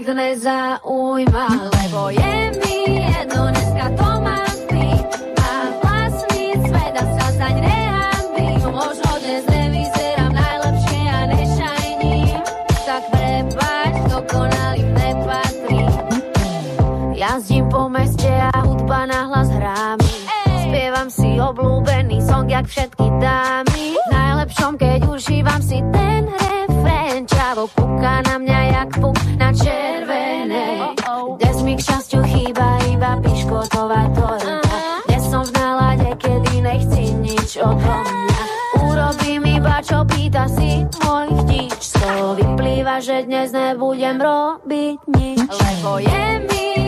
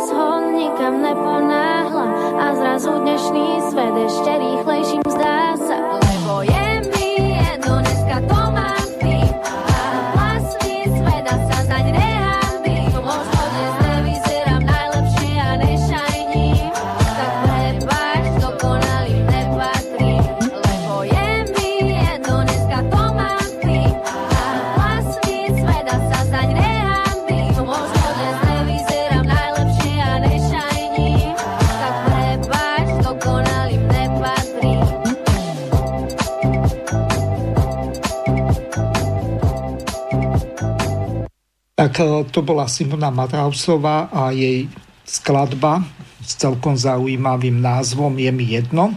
Dúfam, že to nie je jedno našim poslucháčom. Tak ako som vám slúbil pred pesničkou, tak telefónne číslo do štúdia je plus 421 910 473 440 zo Slovenska 0910 473 440. Mám tu pripravený ďalší rozhovor, bohužiaľ zás opäť so Zuzanou Hanzelovou. Hostom u nej bol Samo Marc, to je jeden komentátor, ktorý sa vyjadroval hlavne k tomu, ako Matovič zvláda súčasnú situáciu, podľa tvojho názoru hm, veľmi mizerne, podľa môjho takisto. A je to v tej súvislosti, že podľa všetkého Matovičovi už uplynulo tých tzv. nepočítaných 100 dní vládnutia, takže prvé nejaké také základné zhodnotenie je tejto relácii nasledovné. Hovorí, na Slovensku sme svedkami prevratu, keď máme stále núdzový stav. Olano vyberá prednostou okresných úradov ako v 90. rokoch a najvyšším rozhodovacím orgánom je tlačová konferencia. Skúsme známy test Ficom, ak by to urobil, vyrazilo by vám to poistky a pomaly by ste sa chystali protestovať. Zmetok, strach, neexistujúca kontrola a reštrikcie, dokonalé podmienky na ovládnutie štátu. Píše Samomarec, prekladateľ a publicista a sedí už v štúdiu Sme. Vítaj. Ahoj, ďakujem za pozvanie. Samo tak teda odcitovala som časť toho posledného komentáru pre denník SME uh, a tam si napísal, že sme svetkami prevratu. Nie je to prísilné vyhlásenie? Mm, ja si myslím, že to nie je prísilné vyhlásenie, lebo musím povedať, že niektorí ľudia sa ma pýtali, že, že či nejde o autorskú licenciu, že či akože nepreháňam. Ja som povedal áno, čiastočne, ide o autorskú licenciu, ale by som to mal nejak kvantifikovať, tak možno o takých, že 20%. A, a ten zvyšok si myslím, že je pravdivý a stojím si za tým práve pre tie dôvody, ktoré si vymenovala. Že súčasná situácia, a poviem to tak, že súčasná forma vládnutia je pomerne nečitateľná, e, lebo e, nie sú jasné rozhodovacie procesy, nie sú jasné mandáty, keď to tak mám povedať, pretože existuje množstvo rôznych štábov, ktoré veľmi nevieme, ako sú ukotvené na základe čoho rozhodujú a kto je ich členom. A máme tu prípad, kedy teda minister vnútra nevydokladoval, tak to jemne to poviem, nevydokladoval na základe čoho umiestňuje ľudí do karantény. A to sú všetko vážne podozrenia. A, okrem toho, mm, je to situácia, ja absolútne nespochybňujem, že ide o výnimočnú situáciu, ale je to situácia, ktorá jednoducho prevzaťu moci až za hranice mandátu praje. Ja to, tak, ja to takto vnímam. Premiér uh, Matovič hovorí, že teda v stredu sa vyjadrí, že či predlžia núdzový stav, ktorý končí v polke júna, ale teda naznačoval, že možno to predlžia, lebo že musia zásobovať nemocnice rúškami. Obstojí tento argument podľa teba? Uh, ja si myslím, že nie úplne, lebo a to je dobrá správa. Dobrá správa je, že nemocnice to zvládli, že e, tých chorých je minimum. Myslím si, že dlhodobo sme v zásade nielen na nule v klozavom mediáne, ale jednoducho v jednotkách čísel sa pohybujeme. To je, to je vynikajúce. A, ale na druhej strane tak si treba potom trošku už skontrolovať že realitu, že, že kde sa teda nachádzame. No a nachádzame sa tam, že e, ono to už až taká veľká hrozba nie je. Pričom samozrejme môže prísť druhá vlna, ono to ešte celé môže vybuchnúť, ale, ale momentálne ja jednoducho nevidím dôvod, prečo by núdzový stav mal pokračovať a prečo by sme sa tu vôbec mali baviť o tom, že tak ho na minútu prerušíme a, a znova ho nejako vyhlasíme a budeme takto pokračovať. E, mne sa zdá, že v tomto akože Igor Matovič, on má že jednu schopnosť a, a tá schopnosť je pustiť nejakú správu do éteru zahltiť tým diskusiu, to sa potom diskutuje, tak ako o blackoute sa diskutovalo. Uh, a popri tom, akože vláda ide ďalej, ono to po týždni to vyšumí, alebo po desiatich dňoch to vyšumí dostratená. A 10 dní prešlo, my sme sa bavili v zásade o, o nejakom pomerne absurdnom vyhlásení a, a toto sa deje veľmi často. No Roman, takže 100 dní Matoviča, ideme to teraz okomentovať. Ako to ty vidíš? Okrem toho, že to je strašné. Jasne. 100 dní aby sme boli presní, tuším 21. marca e, prišla vláda Matoviča, takže apríl, maj, jún je 90 dní a potom ešte nejakých ďalších 10, čiže niekedy koncom júna to bude 100 dní, tak mm-hmm. ja len aby som teda bol presný a aby to bolo, že teraz máme tak okolo niečo cez 60 dní, 65-70 dní. Mm-hmm. A, najprv poviem, aby sa neono, že, že mám krvavé oči, pozitíva, Pozitíva bola, že nadviazal na to, čo sa tu pripravovalo ešte za Pelegrinov vlády. Nezrušil to, jednoducho išlo sa Uh, krízové štáby uh, zasadali. No, deťom zrušil vlaky zadarmo, čo? Ale to bolo iba dočasné. Čiže Jasné, chodia od MDD už... do školy, ja. takže áno, majú áno, vlaky áno. naspäť zadarmo. No, čiže ako pri všetkej kritike musím uznať, že e, zvládla sa pandemická situácia, nestali sme sa ani Španielskom, ani Talianskom, ani Britániou, ničím iným. Druhá vec je, že tie opatrenia boli až preexponované, mohli byť miernejšie a uh, jemu sa strašným spôsobom zachutilo uh, fungovať v režime obmedzenom uh, v zmysle, že uh, nerieši sa legislatíva tak, ako, ako má, ale je podľa mňa absolútne výsmech, že v skrátenom legislatívnom konaní išli také normy, ako je zálohovanie pet fliaž a podobné. To by podľa mňa ľudia mohli ísť aj v normálnom režime a pod rúškom rôznych e, krízových vecí sa zneužíva tento inštitút.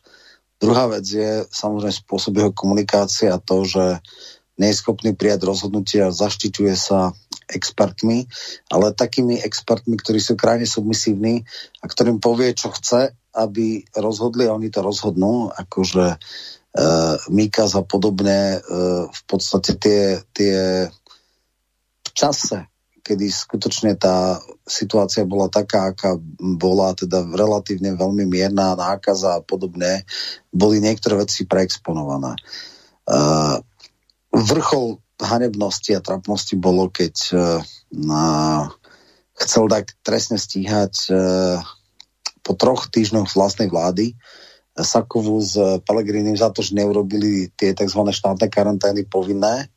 To, to bolo absolútne uboho za trapnosť. Uh, podmienky v tých karanténach, chaos, nekoordinovanosť. Každý, kto robí, robí aj chyby, to beriem. Na druhej strane jednoducho miera jeho flexibility a keď sa uvidím, že niečo nefunguje tak, ako by malo, aby začal uh, robiť nejaké opatrenia a prípadne aj povedať, že tak troška sme sa pomýlili, než nevyšlo to, počúvame ľudí a korigujeme, to nehrozí ho. To absolútna nulová sebareflexia. Uh, totálne fópa boli aj samozrejme s tými aplikáciami na chytrú karanténu v rámci domácnosti, tak vyše dvoch dní, alebo takmer neviem, 40 hodín, alebo koľko trvalo teda androidovská aplikácia, vyše týždňa e, Appleácka, alebo teda z iOS. Čiže, no a potom samozrejme e, neschopnosť e, normálne vnímať ľudí a ich protesty je bezprecedentné, že po dvoch mesiacoch vznikli spontánne zárodky protestného nutia Eh, ktoré v, proti tým absurditám uh, vystupovali. Bolo úplne chore, keď napríklad chcel zaviesť uh, pre pendlerov testy, ale tie testy, ktoré neakceptovali ani maďarské, ani rakúske, iba slovenské, hej. Potom, čo týždeň nechal tých ľudí v šialenom strese a v obrovských problémoch a obrovskom aj finančnom na, teda zač, záťaži, lebo keď rodinka 70 eur jeden test, 300 eur každý mesiac, to bolo nonsens. No a skončilo to teda tak, že boli tie spanilé jazdy pred jeho dom. A niekto volá? Dobre. Áno, mám hovoriť, či bude telefon? Dobre, tak teda pokračujem. E, takže skončilo to tak, že začal nadávať ľuďom do ps, e, psov, ktorí brešu z, za, spoza hraníc, začal svojich oponentov, na, ľudí, nie politikov, volať mudrosráčmi.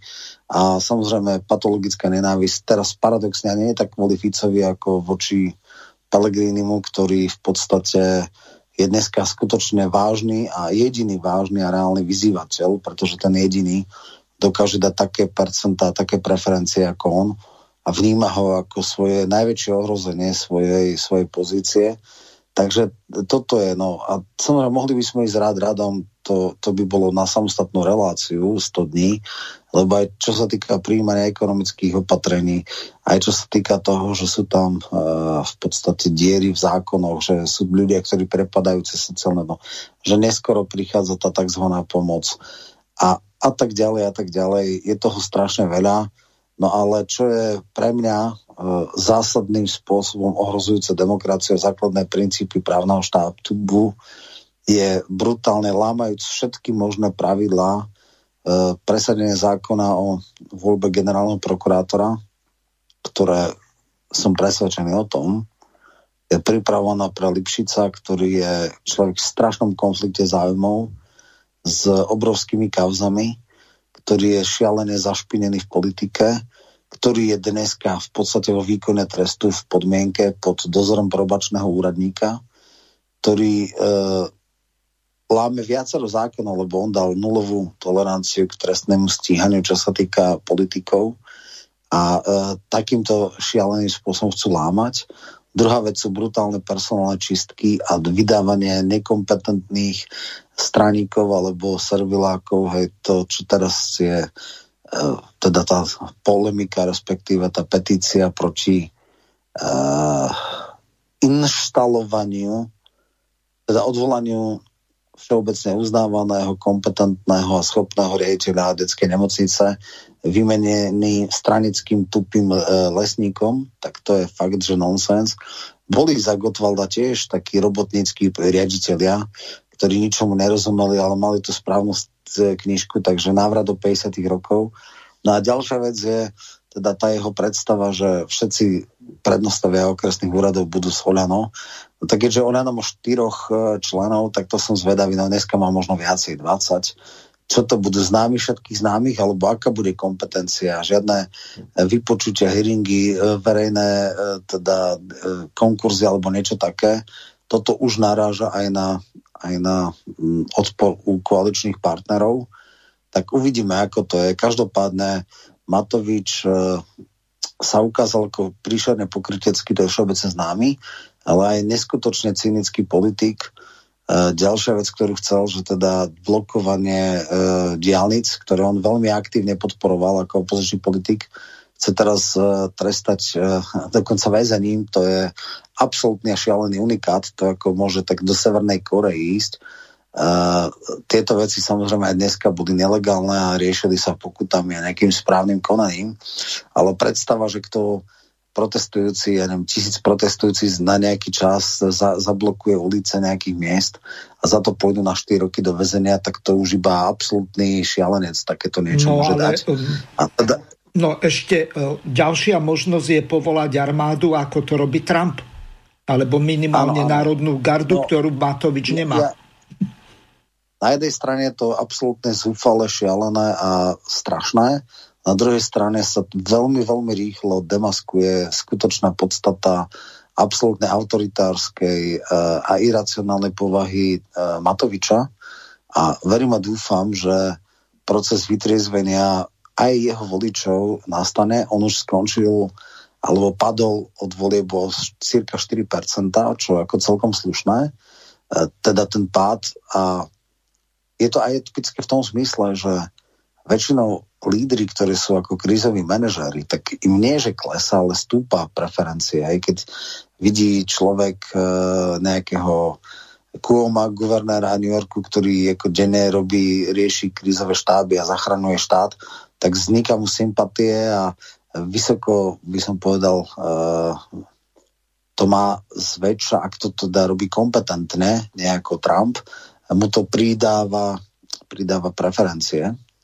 Uh, on zjavne uh, dokonca voličmi jednej z koaličných strán bol vyhodnotený ako oveľa menej kompetentný ako Pellegrini. Vo všeobecnosti Pellegrini dal Kanara práve v tomto, že kto bol kompetentnejší, takže uh, verím, že keby boli o týždeň, o 14 dní neskôr voľby, tak Smer získa podstatne lepšie výsledky, ako získal, keďže ešte pred koronou vlastne boli voľby on na tom stráca. Tam, kde by mohol strašne borovať a skorovať, tak stráca. No a tu už nehovoriac o týchto diktatorských veciach, o urážke občanov, voličov, hej, akože mudrosráči, tuším, že už aj komplot začal vydávať e, práve v reakcii na to trička mudrosráči, aby teda e, mu takto demonstrovali e, jeho nepríčetné pohrdanie a aroganciu voči občanom. E, takže ukazuje sa takto. No, e, čo z toho ďalej? Ja neviem.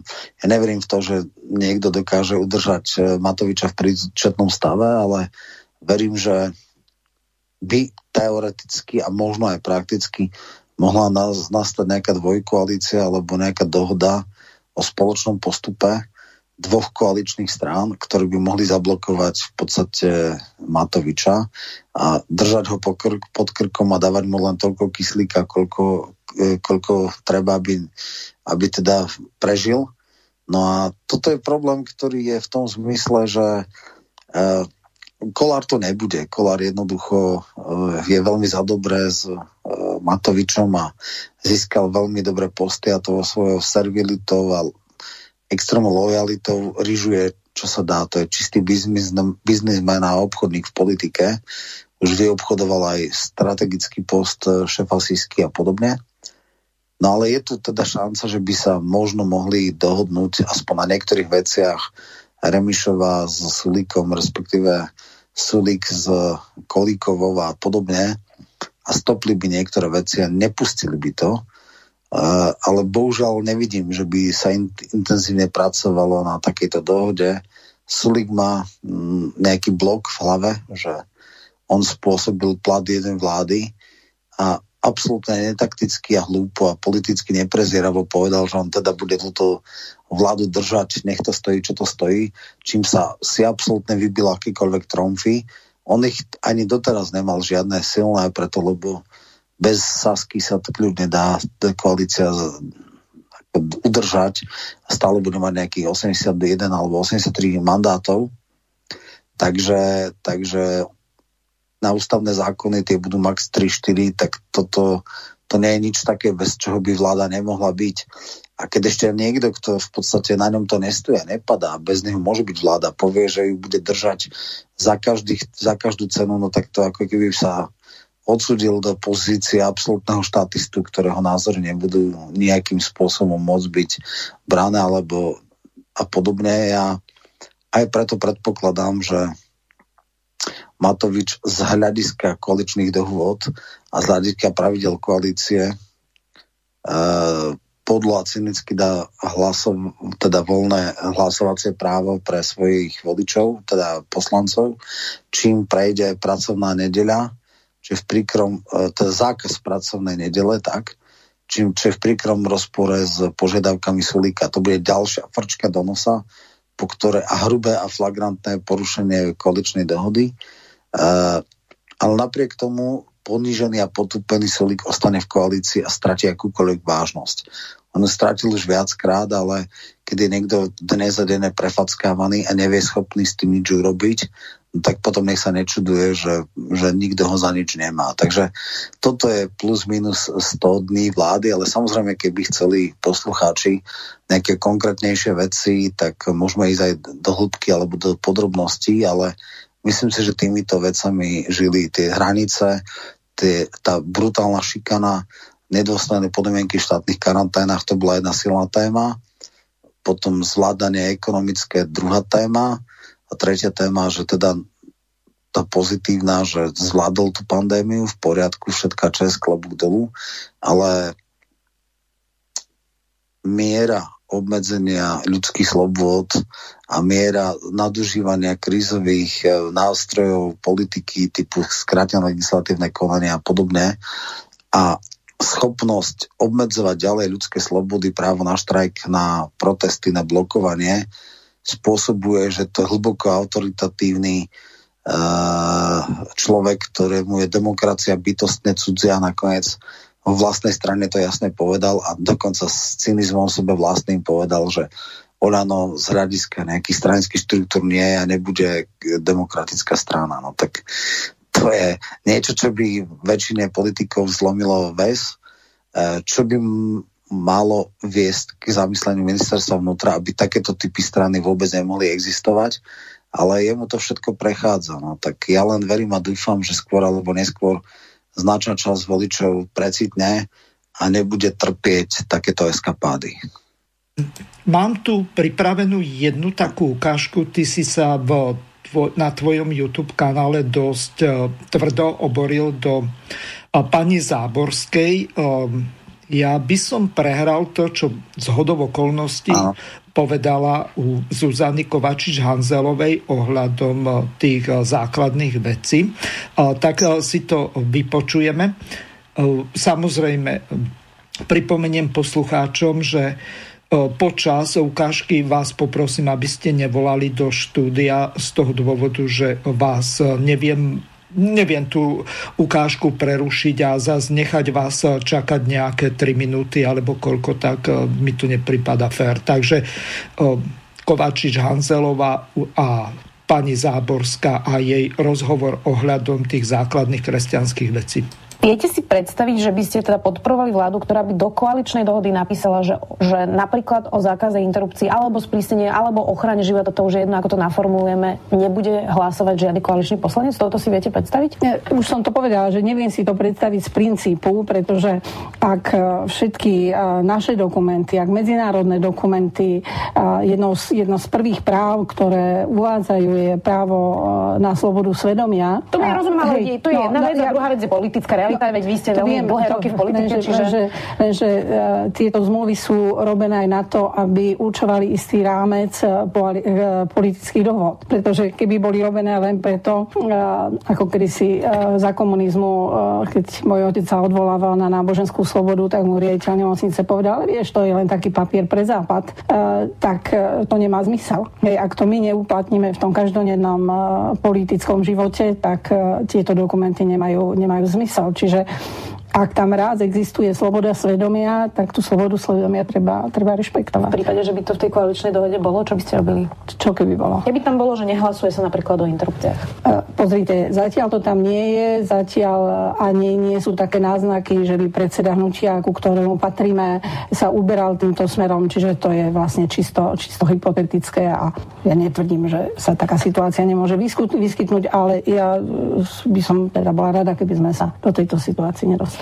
Richard Vašečka vlastne pred pár mesiacmi, keď bolo niekoľko tých návrhov v parlamente o, o sprísnení alebo zákaze interrupcií, hlasoval pri návrhu aj s Kotlebovcami. A váš starý otec bol židovského pôvodu, časť vašej rodiny zahynula aj v koncentračných táboroch. Vy by ste so stranou Mariana Kotlebu hlasovali napríklad o interrupciách? Myslím si, že to nemá nič spoločné, pretože ja e, v tom prípade nehlasujem za názory e, strany Mariana Kotlebu. Ja v tomto prípade hlasujem za zlepšenie statusu nenarodeného dieťaťa. A každá jedna situácia alebo každá jedna príležitosť, ktorá umožní zlepšenie jeho akomkoľvek tomto, v tom wordingu, v tom texte, že mala by som, mala by som ju proste využiť, aby som... Čiže by ste hlasovali? Áno, ja by som hlasoval. Dobre. O, takže, Roman, nie je zaujatá voči KDŽP, nie je zaujatá voči Kotlebovcom, jedná sa jej o hodnoty. V čom ty vidíš problém ohľadom tej tox, tox, toxickosti pani Záborskej? Ty si ju nazval oportunistkou alebo prospechárkou a tak ďalej, takže ideš... Ano No jasné, no ten základný problém. E, tak Kovačič Hanzelová... O, moment, rozhovor... Roman, ešte chvíľočku. Ja poprosím no. toho pána poslucháča, ktorý volal bezprostredne pred touto pesničkou, aby zavolal znovu. Ja ho dám do vysielania, ako náhle zavolal, lebo ja som sa s ním tak dohodol, takže pokračuj. No, uh, mal ešte jeden rozhovor s Dobšinským z Aktualít, na ktorý reagoval ako Palko, tak Chromík a ten, tam tie formulácie boli ešte problematickejšie. Ty si dal jeden výsek rozhovoru, ktorý relatívne bol ako keby že v dobrom svetle, ale boli tam aj také veci, že nebude predkladať e, niektoré legislatívne návrhy, že sa dohodli s Matovičom, že to treba načasovať a že v podstate nebude E, ohrozovať hodnotovými vecami koalíciu, lebo, lebo stabilita je všetko a hodnoty sú až sekundárne a podobné záležitosti, čiže tam sa ukazovalo tam jej práva tvár sa ukázala, keď teda vznikala, vznikal pokus nejakú hodnotovú platformu v rámci koalično-opozičných uh, strán, čo je mimochodom vec, ktorá nie je úplne nová v uh, parlamente. V minulom volebnom období bola taká naprieč uh, pre mňa do istej miery bizarná skupina 27 poslancov, kde boli Poliačik a Danko a Nikolsonová Danko a kde kto iný, že nikdy a za žiadnych okolností nekomunikujú s Kotlebovcami a žiadne ich zákony nebudú podporovať. Nech by to bolo čokoľvek, čo aj je v súlade s ich programom, tak to bola taká, že negatívne sa vymedzujúca skupina extrémne rôznorodých poslancov, Uh, ktorí majú teda akože absolútnu karanténu pre Kotlebu. Hej. Toto bola jedna vec. Teraz prišla sa s iniciatívou pozitívnou, nie že vymedzíme sa voči niekomu a nálepkujme ho a dajme ho do brutálnej karantény, ale naprieč koalično-opozičným spektrom podporme všetky pro-life zákony. Tam sa ukázalo... No, Pán poslucháč, no. ste vo vysielaní, nech sa páči, môžete položiť otázku. Dobrý deň, pekný deň, tu je Feris Nových zámkov. Ja by som sa chcel pána Michalka spýtať, že mňa z týchto všetkých ľudí najviac krituje, ako pije mi krv strašne pán Krajniak. Že či by mi mohol vysvetliť, že jak môže byť taký človek s takou minulosťou vôbec na takom mieste. Neviem, aj pani Teleky rozprávala o ňom, dosť, akože dosť veľa je to na neho. A nechápem, že ak tam môže byť, že proste ako on mal aj všelijaké prezývky na Fonde národného majetku. A druhú otázku sa chcem spýtať ešte, že čo by sa malo stať, aby tento národ troška pátral, koho ide voliť. Alebo proste niečo nech sa preberú, lebo ja toto nechápem. To je fakt taký degenerovaný, prepitý gény má rozhádané, alebo ja neviem, že ja to nechápem. Vy sa tam snažíte všetko rozprávate na slobodno vysielači, na infovene, všade a, a nič. A ide ďalej, Karol. Ďakujem pekne, dopom. No, ďakujeme. Ďakujem takže... za otázky. No začnem to druhou, lebo to je najjednoduchšie. Uh, asi musia Slováci padnúť poriadne na hubu a poriadne si ju nabiť, aby, aby precitli, lebo sladké reči falošných prorokov sa ukazujú ako veľmi silné. Áno, my môžeme demaskovať falošnosť mnohých politikov, dávať argumenty, vyťahovať ich minulosť, ale jednak teda my fungujeme v alternatíve a do verejnoprávnych médií sa nedostaneme, ktoré majú väčší dosah. Takže my vlastne presvedčujeme a udržiavame už presvedčených. Takže, e, a potom ľudia sú aj cynickí, no však nevadí, že je to hajzel, ale urobí nám to alebo to. Však všetci klamú, všetci sú takí, akože niekedy nechápem, ale zase keď sa to preženie, tak e, to vytriezne na, na, nastane. Uh, ja často používam tú vec, že keď Dzurindovsko, Miklošovsko, Kanikovské reformy pre, prekročili tú mieru, keď to známe Kanikovské, že bral beznohým dôchodkom, dôchodcom invalidné dôchodky, lebo podporovať dôchodcov je nepričetné mrhanie verejných prostriedkov, tak vtedy už konečne ľudia pochopili a expandovali iné sily. Je smutné, že racionálne argumenty asi nestačia, musia si to tí voliči vyžrať a potom sa prebudia. Je toto klasické také príslovie, že mudrý sa učí na chybách iných a hlúpy na vlastných a ten najhlúpejší sa na, na vlastných ne, nepoučí. No tak ja dúfam, že sme aspoň v tej druhej kategórii, že asi musíme padnúť na hubu a potom na tých vlastných chybách sa, sa poučíme. Čo sa týka Krajňaka. Mm. Krajňak má zaujímavú teda uh, históriu. Z okolností ho poznám čo 27 rokov, alebo tak v akademickom senáte on bol podpredseda. No a vy ja ste nechodili spolu, aj keď nie do rovnakého ročníka na politológiu? Áno, áno. On tuším potom iba po bakalárskom odišiel na nejakú inú školu a neskončil to, ale nejaký jeden rok bol v akademickom senáte, v 94. tuším kandidoval paradoxne na DSK, na demokratickej strane, potom dlho pôsobil v KDH, jeden čas dokonca kandidoval na podpredsedu KDH, potom bol v tej uh, Lipšicovej partii Nové. spolu s Parkom, áno, a išiel aj do Nový, ale ešte predtým bol poradca ministra vnútra a, a samozrejme bol zástupcom KDH vo Fonde národného majetku. Potom ako prepukla kauza Gorila, tak uh, mal tú známu tlačovku, kde teda povedal, že abdikuje z postu podpred poradcu a, a končí preč. Uh, áno, tam sa hovorilo, že minula peňaženka. Potom bolo ešte taká etida, uh, ktorú málo kto vôbec zaregistroval, bolo nejaké hnutie 300. Tam v mhm. podstate s Pčolinským tiež nejak uh, okolo toho sa motal. No a nakoniec jeho životná chvíľa prišla, keď sa spojil s Kolárom, čo je pre mňa dosť atypické spojenie, lebo posledný krížiak a ja teda ne uh, spochybňujem jeho konzervatívne naladenie a že to nie je poza, ale on to fakt hrá. Niekedy možno až, až, až príliš. Uh, teda, že, že on teda žiaden vnútorný nejaký ťažký liberál nie je. A, a že tie veci, ktoré on hlása, takže on si ich aj myslí keď vydal aj knihy a z okolností jedno je veľmi dobrú, kde robil aj Pentastory a podobné, čo je tiež ťažký paradox, ale dobre. No a spojil sa s extrém libertariánom e, Borisom Kolárom, ktorého poňatie rodiny je mm, krajne poburujúce a jediný, kto to teda verejne a často zdôrazňoval, bol Lojzo Hlina. No ale ukazuje sa, že toto, toto funguje. V podstate Smerodina funguje tak, že ideológ hnutia je Krajniak. A, a, krajniak a maskot a mediálna hviezda je v podstate a, kolár. A ten kolár ten výtlak má, ja som sa do okolnosti dneska sa rozprával, 75% voličov Smerodina sú, sú uh, ženy a ešte ženy tak od 20 do 50 E, ktoré, ktoré častokrát aj samoživiteľky, pre Hej. ktorých je predobraz e, ideálneho muža, ktorý teda, ak splodí dieťa, moc ich neotravuje, ale finančne ich zabezpečí a to akože tak Len, e, snívajú o svojom Boris.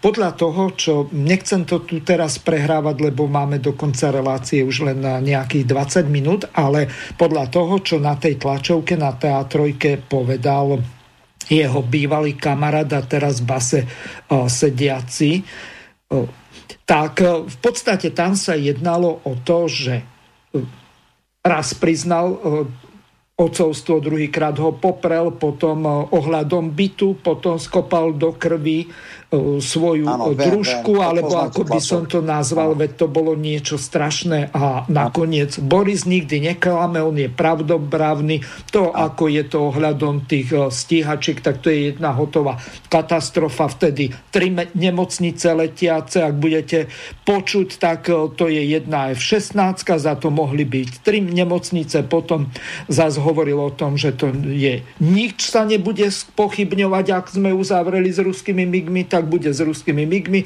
ak s americkou F-16, či z Lockheed Martin, tak budú F-16. Čiže toto je čo za prístup?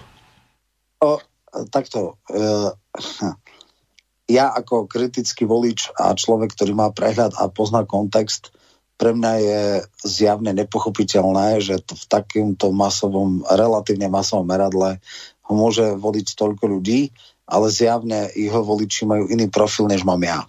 Ale to už hovoríme o Borisovi, e, otázka bola na Krajňaka. Ano. Krajňak v istom zmysle, niekto to môže brať, že to je oportunizmus, niekto to môže, že našiel okno príležitosti a spojili sa do, do, e, na prvý pohľad absolútne nekompatibilné osobnosti, tvrdý konzervatívec s ultraliberálom, ale nejakým spôsobom to funguje. Uh, ukazuje sa, že dneska som sa do okolností práve o tom rozprával s nejakými ľuďmi, že Krajňák je veľmi talentovaný oportunista. On v rámci KDH vlastne keď uh, tolerovali excesy uh, Kanika, tak vlastne kandidoval na podpredsedu KDH, bol v tých štruktúrach, nikdy sa nejakým spôsobom nevyjadroval, nevymedzoval. A dneska v podstate značná časť voličov Smeru prešla k Smer rodine, lebo chytili sociálnu agendu, dali e, 25 tisíc bytov. E, teraz, keď bol zákonník práce, dokonca teda sa Aha. Uh, nie, uh, padol Aha. hovor, tak ne, poprosím dobre, dobre. poslucháča, aby zavolal druhýkrát. Dobre, tak, tak, tak, tak len dokončím tú vetu a v podstate pochopil, že tu cesta nevedie a že on je proti flexibilizácii zákonníka práce, lebo v Británii mali flexibilný zákonník práce, nadnárodné korporácie tam vyhodili ľudí, keď sa v kríze prepúšťalo. Francúzi mali oveľa tvrdší zákonník v prospech zamestnancov a vlastne udržali tam zamestnanosť, neboli ochotní prepúšťať a že vlastne je to takto lepšie. Čiže používa priam doslova ľavicové uh, argumenty. Treba ešte spomenúť, že uh, Kolarovci uh, podporili ústavný strop, uh, čo sa týka dôchodkového veku na 64. Dneska už začínajú, že to môžu odbrzdiť a že to dajú pre kategórie a nejak inak to definujú, čo je veľký problém. Toto No, pán poslucháč, ste momentálne vo vysielaní, nech sa páči. Môžem a, hovoriť? Áno, len stiahnite si rádio vzadu, lebo nás to bude rušiť veľmi. Áno. Nech sa páči, pani poslucháčka. Už je to v poriadku. Dobrý deň. Rada by som oslovila Dobrý. pána Michalka. Počúvam všetky vaše relácie. Pán Michalko, prečo ste ešte ako politologovia neurobili odpočet všetkých vlád od 90. roku. Ako sa majú títo ľudia orientovať, keď e, viete, čo robí main, mainstream. Každú dobrú vec, keď je to nepohodlný politik, tak to sme tu zo stola, vymýšľia si niečo na toho človeka a ho úplne dehonestujú. Veď tu boli vlády, ktoré kradli. Bola tu vláda, ktorá budovala elektrárne, cesty, v Žiline novú dedinu, elektráreň novú v Žiline vodnú. A čo bolo? Zlo, zlo a zlo. Vláda skončila v 98. roku, odtedy sa kradne, rozkrada a všetci, čo sú milí mainstreamu, tak sú podsúvaní ľuďom a to sú ľudia, politici, ktorí ničia tento národ. Tento národ sa nevie orientovať on letí na slova, nie na skutky. A potom, čo sa týka Sulíka. Sulík čaká na, na kosť. On potrebuje dopredať elektrárne, plinárne, voňajú mu naše byty, naše dôchodky, vodu a zmizne. To je český bakala. On keď ho uh, uh, Matovič každé ráno vyšľaha, on aj tak bude, pretože on čaká na kost. Dovidenia. Dobre, dobre, ďakujem za otázku. No, niekoľko vecí. 30 e, rokov ako e, riešiť vlády 90-92, tí ľudia nie sú v policii. Treba dávať e, všetku informáciu o ľuďoch a ich vývoji, ktorí ešte sú v politike a chcú nejakým spôsobom vplyvňovať ľudí. Ja som tesne pred voľbami urobil také video, ktoré malo názov Ako im len toto mohlo prejsť. A e, všetkých e, tých najväčších hrdinov a tých, ktorí sa navážali, tak som povedal všetkých kauzy, aj to Krajnakovú, aj Nikolsonovej, aj e, Beblavého, aj všetky to, čo si ľudia bežní nepamätajú, ale ja som to teda povedal, lebo v tomto mám, myslím, celkom slušnú pamäť a mám aj tú historickú pamäť, lebo ja si pamätám nielen, čo bolo pred rokom, ale za tých posledných 30 rokov, lebo som to intenzívne venoval. Problém je v tom, že tieto informácie sa dostanú, čo ja viem, na hlavné správy, do slobodného vysielača, do infovojny, ale nikdy nie do mainstreamu. Ja som bol v posledných dvoch rokoch asi tri alebo štyri krát v verejnoprávnej televízii a odkedy som mal ako keby stranickú nálepku, tak som definitívne zablokovaný a skončil som.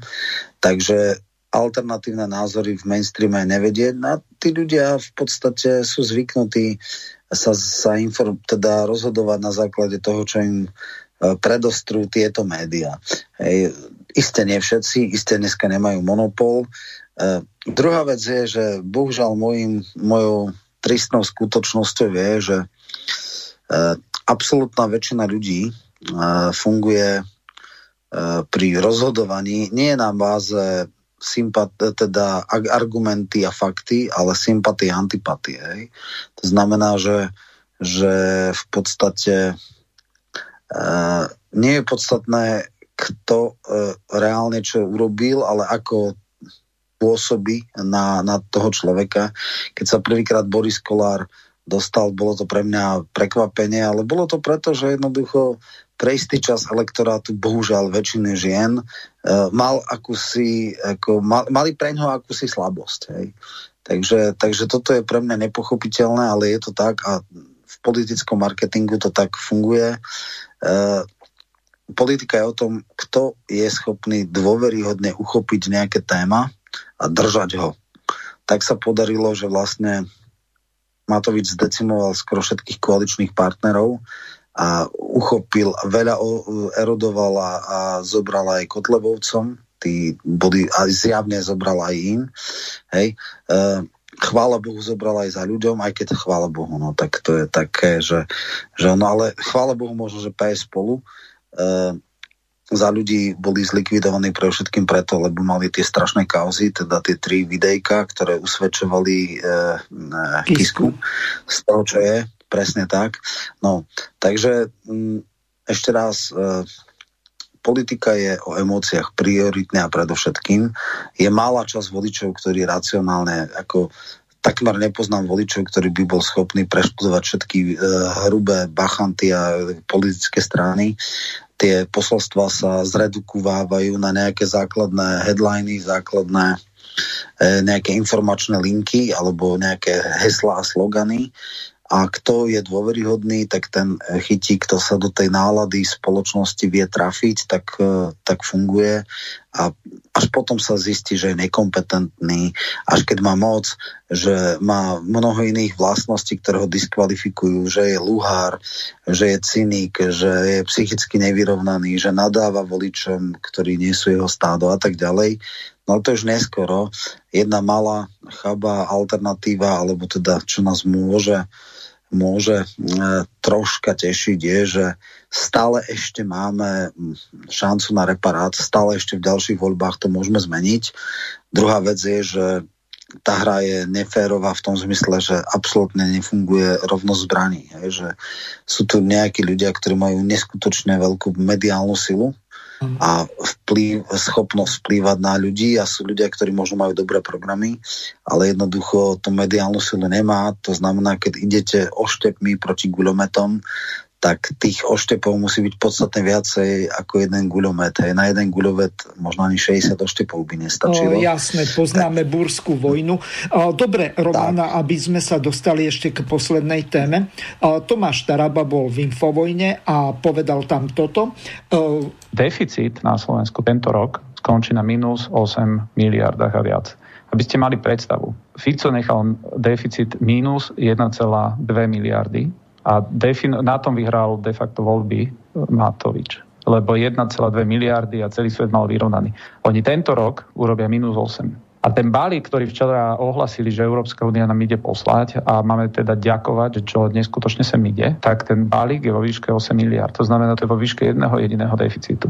Len rozdiel je ten, že celý tento balík my budeme musieť e, pri najmenšom podľa z polovice splatiť náspäť, lebo to budú úvery. Druhý problém je, že za ten balík, za tých 750 miliard, ktoré idú vytvoriť, sa bude ručiť budúcimi príjmami a príspevkami štátov. To znamená, že my skončíme po tejto koronakríze ako hlboko zadlžená e, spoločnosť. Zadlžíme si vnúkov prakticky. Áno, a spoloč- Slováci dnes, e, aby, aby, ste, aby sme mali predstavu, na jednej strane je dlh krajiny, to je Slovensko má dlh k HDP 40 približne 8%, ten ide vyletieť na 60% behom tohoto roku. Na 60% teraz, a ja toto hovorím, že za 8 miliard my sme mohli mať pozletenú diálnicu do Košic. My sme mohli mať v každom jednom krajskom meste nov, novú nemocnicu. V každom jednom krajskom meste. A ešte stále by sme mali 4 miliardy voľné na to, aby sme investovali do, do detí, do matiek, do rodín, do všetkého.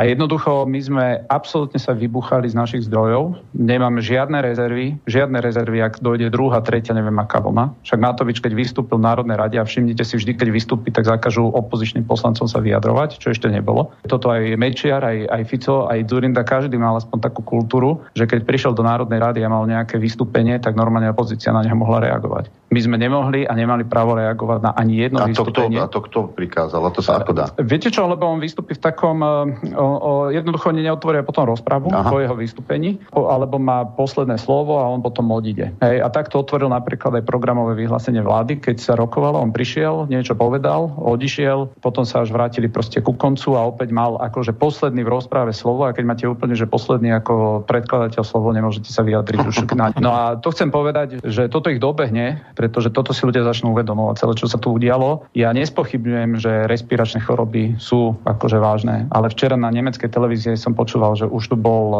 SARS, už tu bol MERS, teraz je tu toto a dojde, každý hovorí, dojde ďalšie, štvrté, piaté, vedie, je oteplovanie, je je e, globalizácia turizmu a tak ďalej. To znamená, prídu tieto veci. My tu, my tu nevieme žiť, že ten vírus je tu, on tu bude nejakým spôsobom mutovať, fungovať a tak ďalej. A ten stav, že jednoducho to tu niekto ide navždy vykoreniť, tak to sa, to sa neudeje. Skôr ako ti dám slovo, tak ešte prečítam jednu otázku, ktorá preš, prišla pred reláciou. Nepodarilo sa mi zistiť, na čo si vláda použi, požičala a po, chce použiť 5,5 miliardy požičaných eur. Za akú úrokovú sadzbu si požičala, na akú dobu si to požičala a kto nám to požičal. Ďakujem za odpovedi vám. No tie technikálie úplne presne neviem, ale viem, že... No, spýtam sa Tomáša Tarabu, s ktorým bude mať najbližšie uh-huh. reláciu, ale um, skús aspoň nejaké také ale, základné. Od koho ten, sa vlastne požičiava? Ten, že, uh-huh. No, ten, takto, aby bolo jasné. Ten problém je v tom, že tohto ročné e, odhady poklesu HDP budú minimálne na 6,6-6,7%, čo je strašná suma.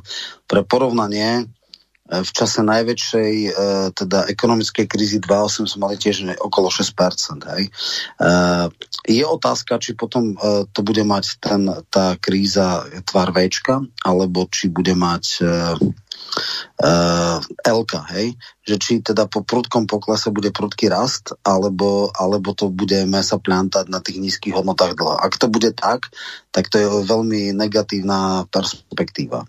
Uh, existuje všetky krajiny sa vlastne financujú na tzv. kapitálových trhoch, to znamená ponúkajú štátne dlhopisy, tam sú mm, rôzne e, percenta, nie veľmi vysoké, ale to sú na 30, na 40 rokov. My sme dneska v podstate v situácii, kedy e, už minulého roku sme mali tzv. primárny prebytok, čo znamená, že to, čo sa vybralo a to, čo sa minulo na obsluhu štátu investície, bolo e, pozitívne. Vybrali sme viac, ako sme použili, ale boli tu dlhy z minulosti a to, to sa volá dlhová služba. Za tie úroky z minulosti sme museli platiť a preto sme si na to museli znova požičať, aby sme tie úroky platili a takto sa to nejak ďalej e, ťahalo. E, my dnes, alebo táto vláda, Jediná vec, ktorú ona chce, e, alebo čo ju napadlo, je, že použiť nevyčerpané eurofondy na e, nie veci, ktoré mali byť použité, ale na vlastne náklady koronakrízy. E, máme obrovský problém v tom, že však boli celé odvetvia ekonomiky zavreté od časti obchodov a, a teda turistiky a podobné veci, ale aj výrobné. E, máme ten problém, že my sme extrémne otvorená ekonomika, teda ak padne teraz dopyt po autách, no tak samozrejme dostaneme sa ku nám e, všelijakí subdodávaky a tak. Čiže my budeme teraz klesať otázka, ako sa uh, uh, v podstate, keď budeme klesať, firmy budú mať nízke zisky alebo žiadne. Keď nebudú mať zisky, budú, nebudú platiť dane. Keď nebudú platiť dane, naše financie budú malé, budeme si musieť zaži- požičiavať. Takže, takže toto je jeden šialený kolobeh. A mm, samozrejme, my sme zavreli tú ekonomiku podstatne viac, než bolo nevyhnutné, takže aj niektoré nevyhnútené straty sú tak. No, takže toto je vlastne to a... Roman, máme tu ešte nejaké otázky, aspoň... Dobre, dobre, rýchlo. O, tak veľmi rýchlo. Poslucháčka Adriana kladie takúto otázku.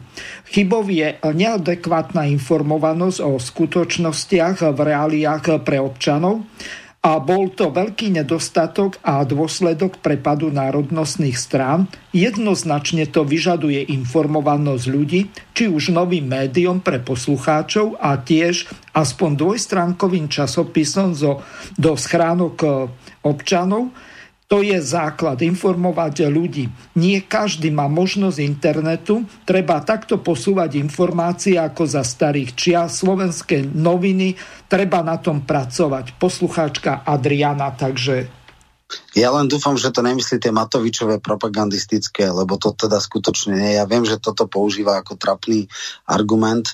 Ideálne by bolo, alebo teoreticky by som to bol schopný prežrieť, ak by uh, polovičný rozsah týchto novín mala aj opozícia. Ak by tie sebachválenkárstva, propagandistické veci boli dávané na pravú mieru. E, takže v tomto ja sa nestotožňujem, alebo stotožňujem sa v tom prípade, ak by tie tzv. schránkové noviny mali, nazvime to verejnoprávny charakter, čo by znamenalo, že by mali e, teda priestor všetky relevantné strany e, názorové. E, t- takto, keď to bude vyložené úrad vlády vydávať, to je čistá hrubozrná propaganda. Roman, posledná minúta, musíme minútu pred koncom končiť, Jasne. takže rozlúčiť sa s poslucháčmi a nejaké záverečné zhrnutie, aby sme to stihli. Dobre, takže myslím, že sme prešli zásadné veci. Som rád, že boli nejaké telefonáty. Verím, že som v rámci možnosti povedal, eh, odpovedal a uspokojil. Takže eh, dneska sme mali premiéru dvojhodinového formátu. Verím, že to aj poslucháči ocenia. No a teším sa samozrejme na ďalšie stretnutie v tejto relácii o 3 týždne, alebo teda o 4. A zatiaľ dovidenia, do počutia. Ďakujem ti veľmi pekne, bolo mi cťou, že hosťom tejto relácie opäť bol Roman Michalko, najbližšieho v Slobodnom vysielači. Budete počuť eh, v útorok eh, do od 8 hodiny eh, v druhom pokračovaní relácie Trianon a slovensko-maďarské vzťahy.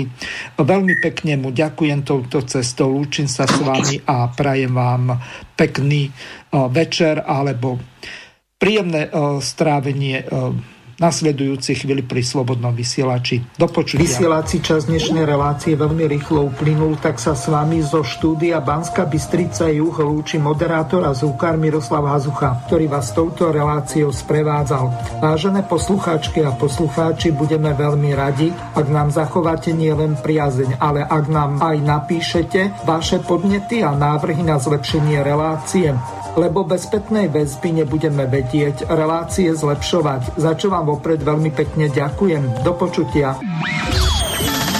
Táto relácia vznikla za podpory dobrovoľných príspevkov našich poslucháčov.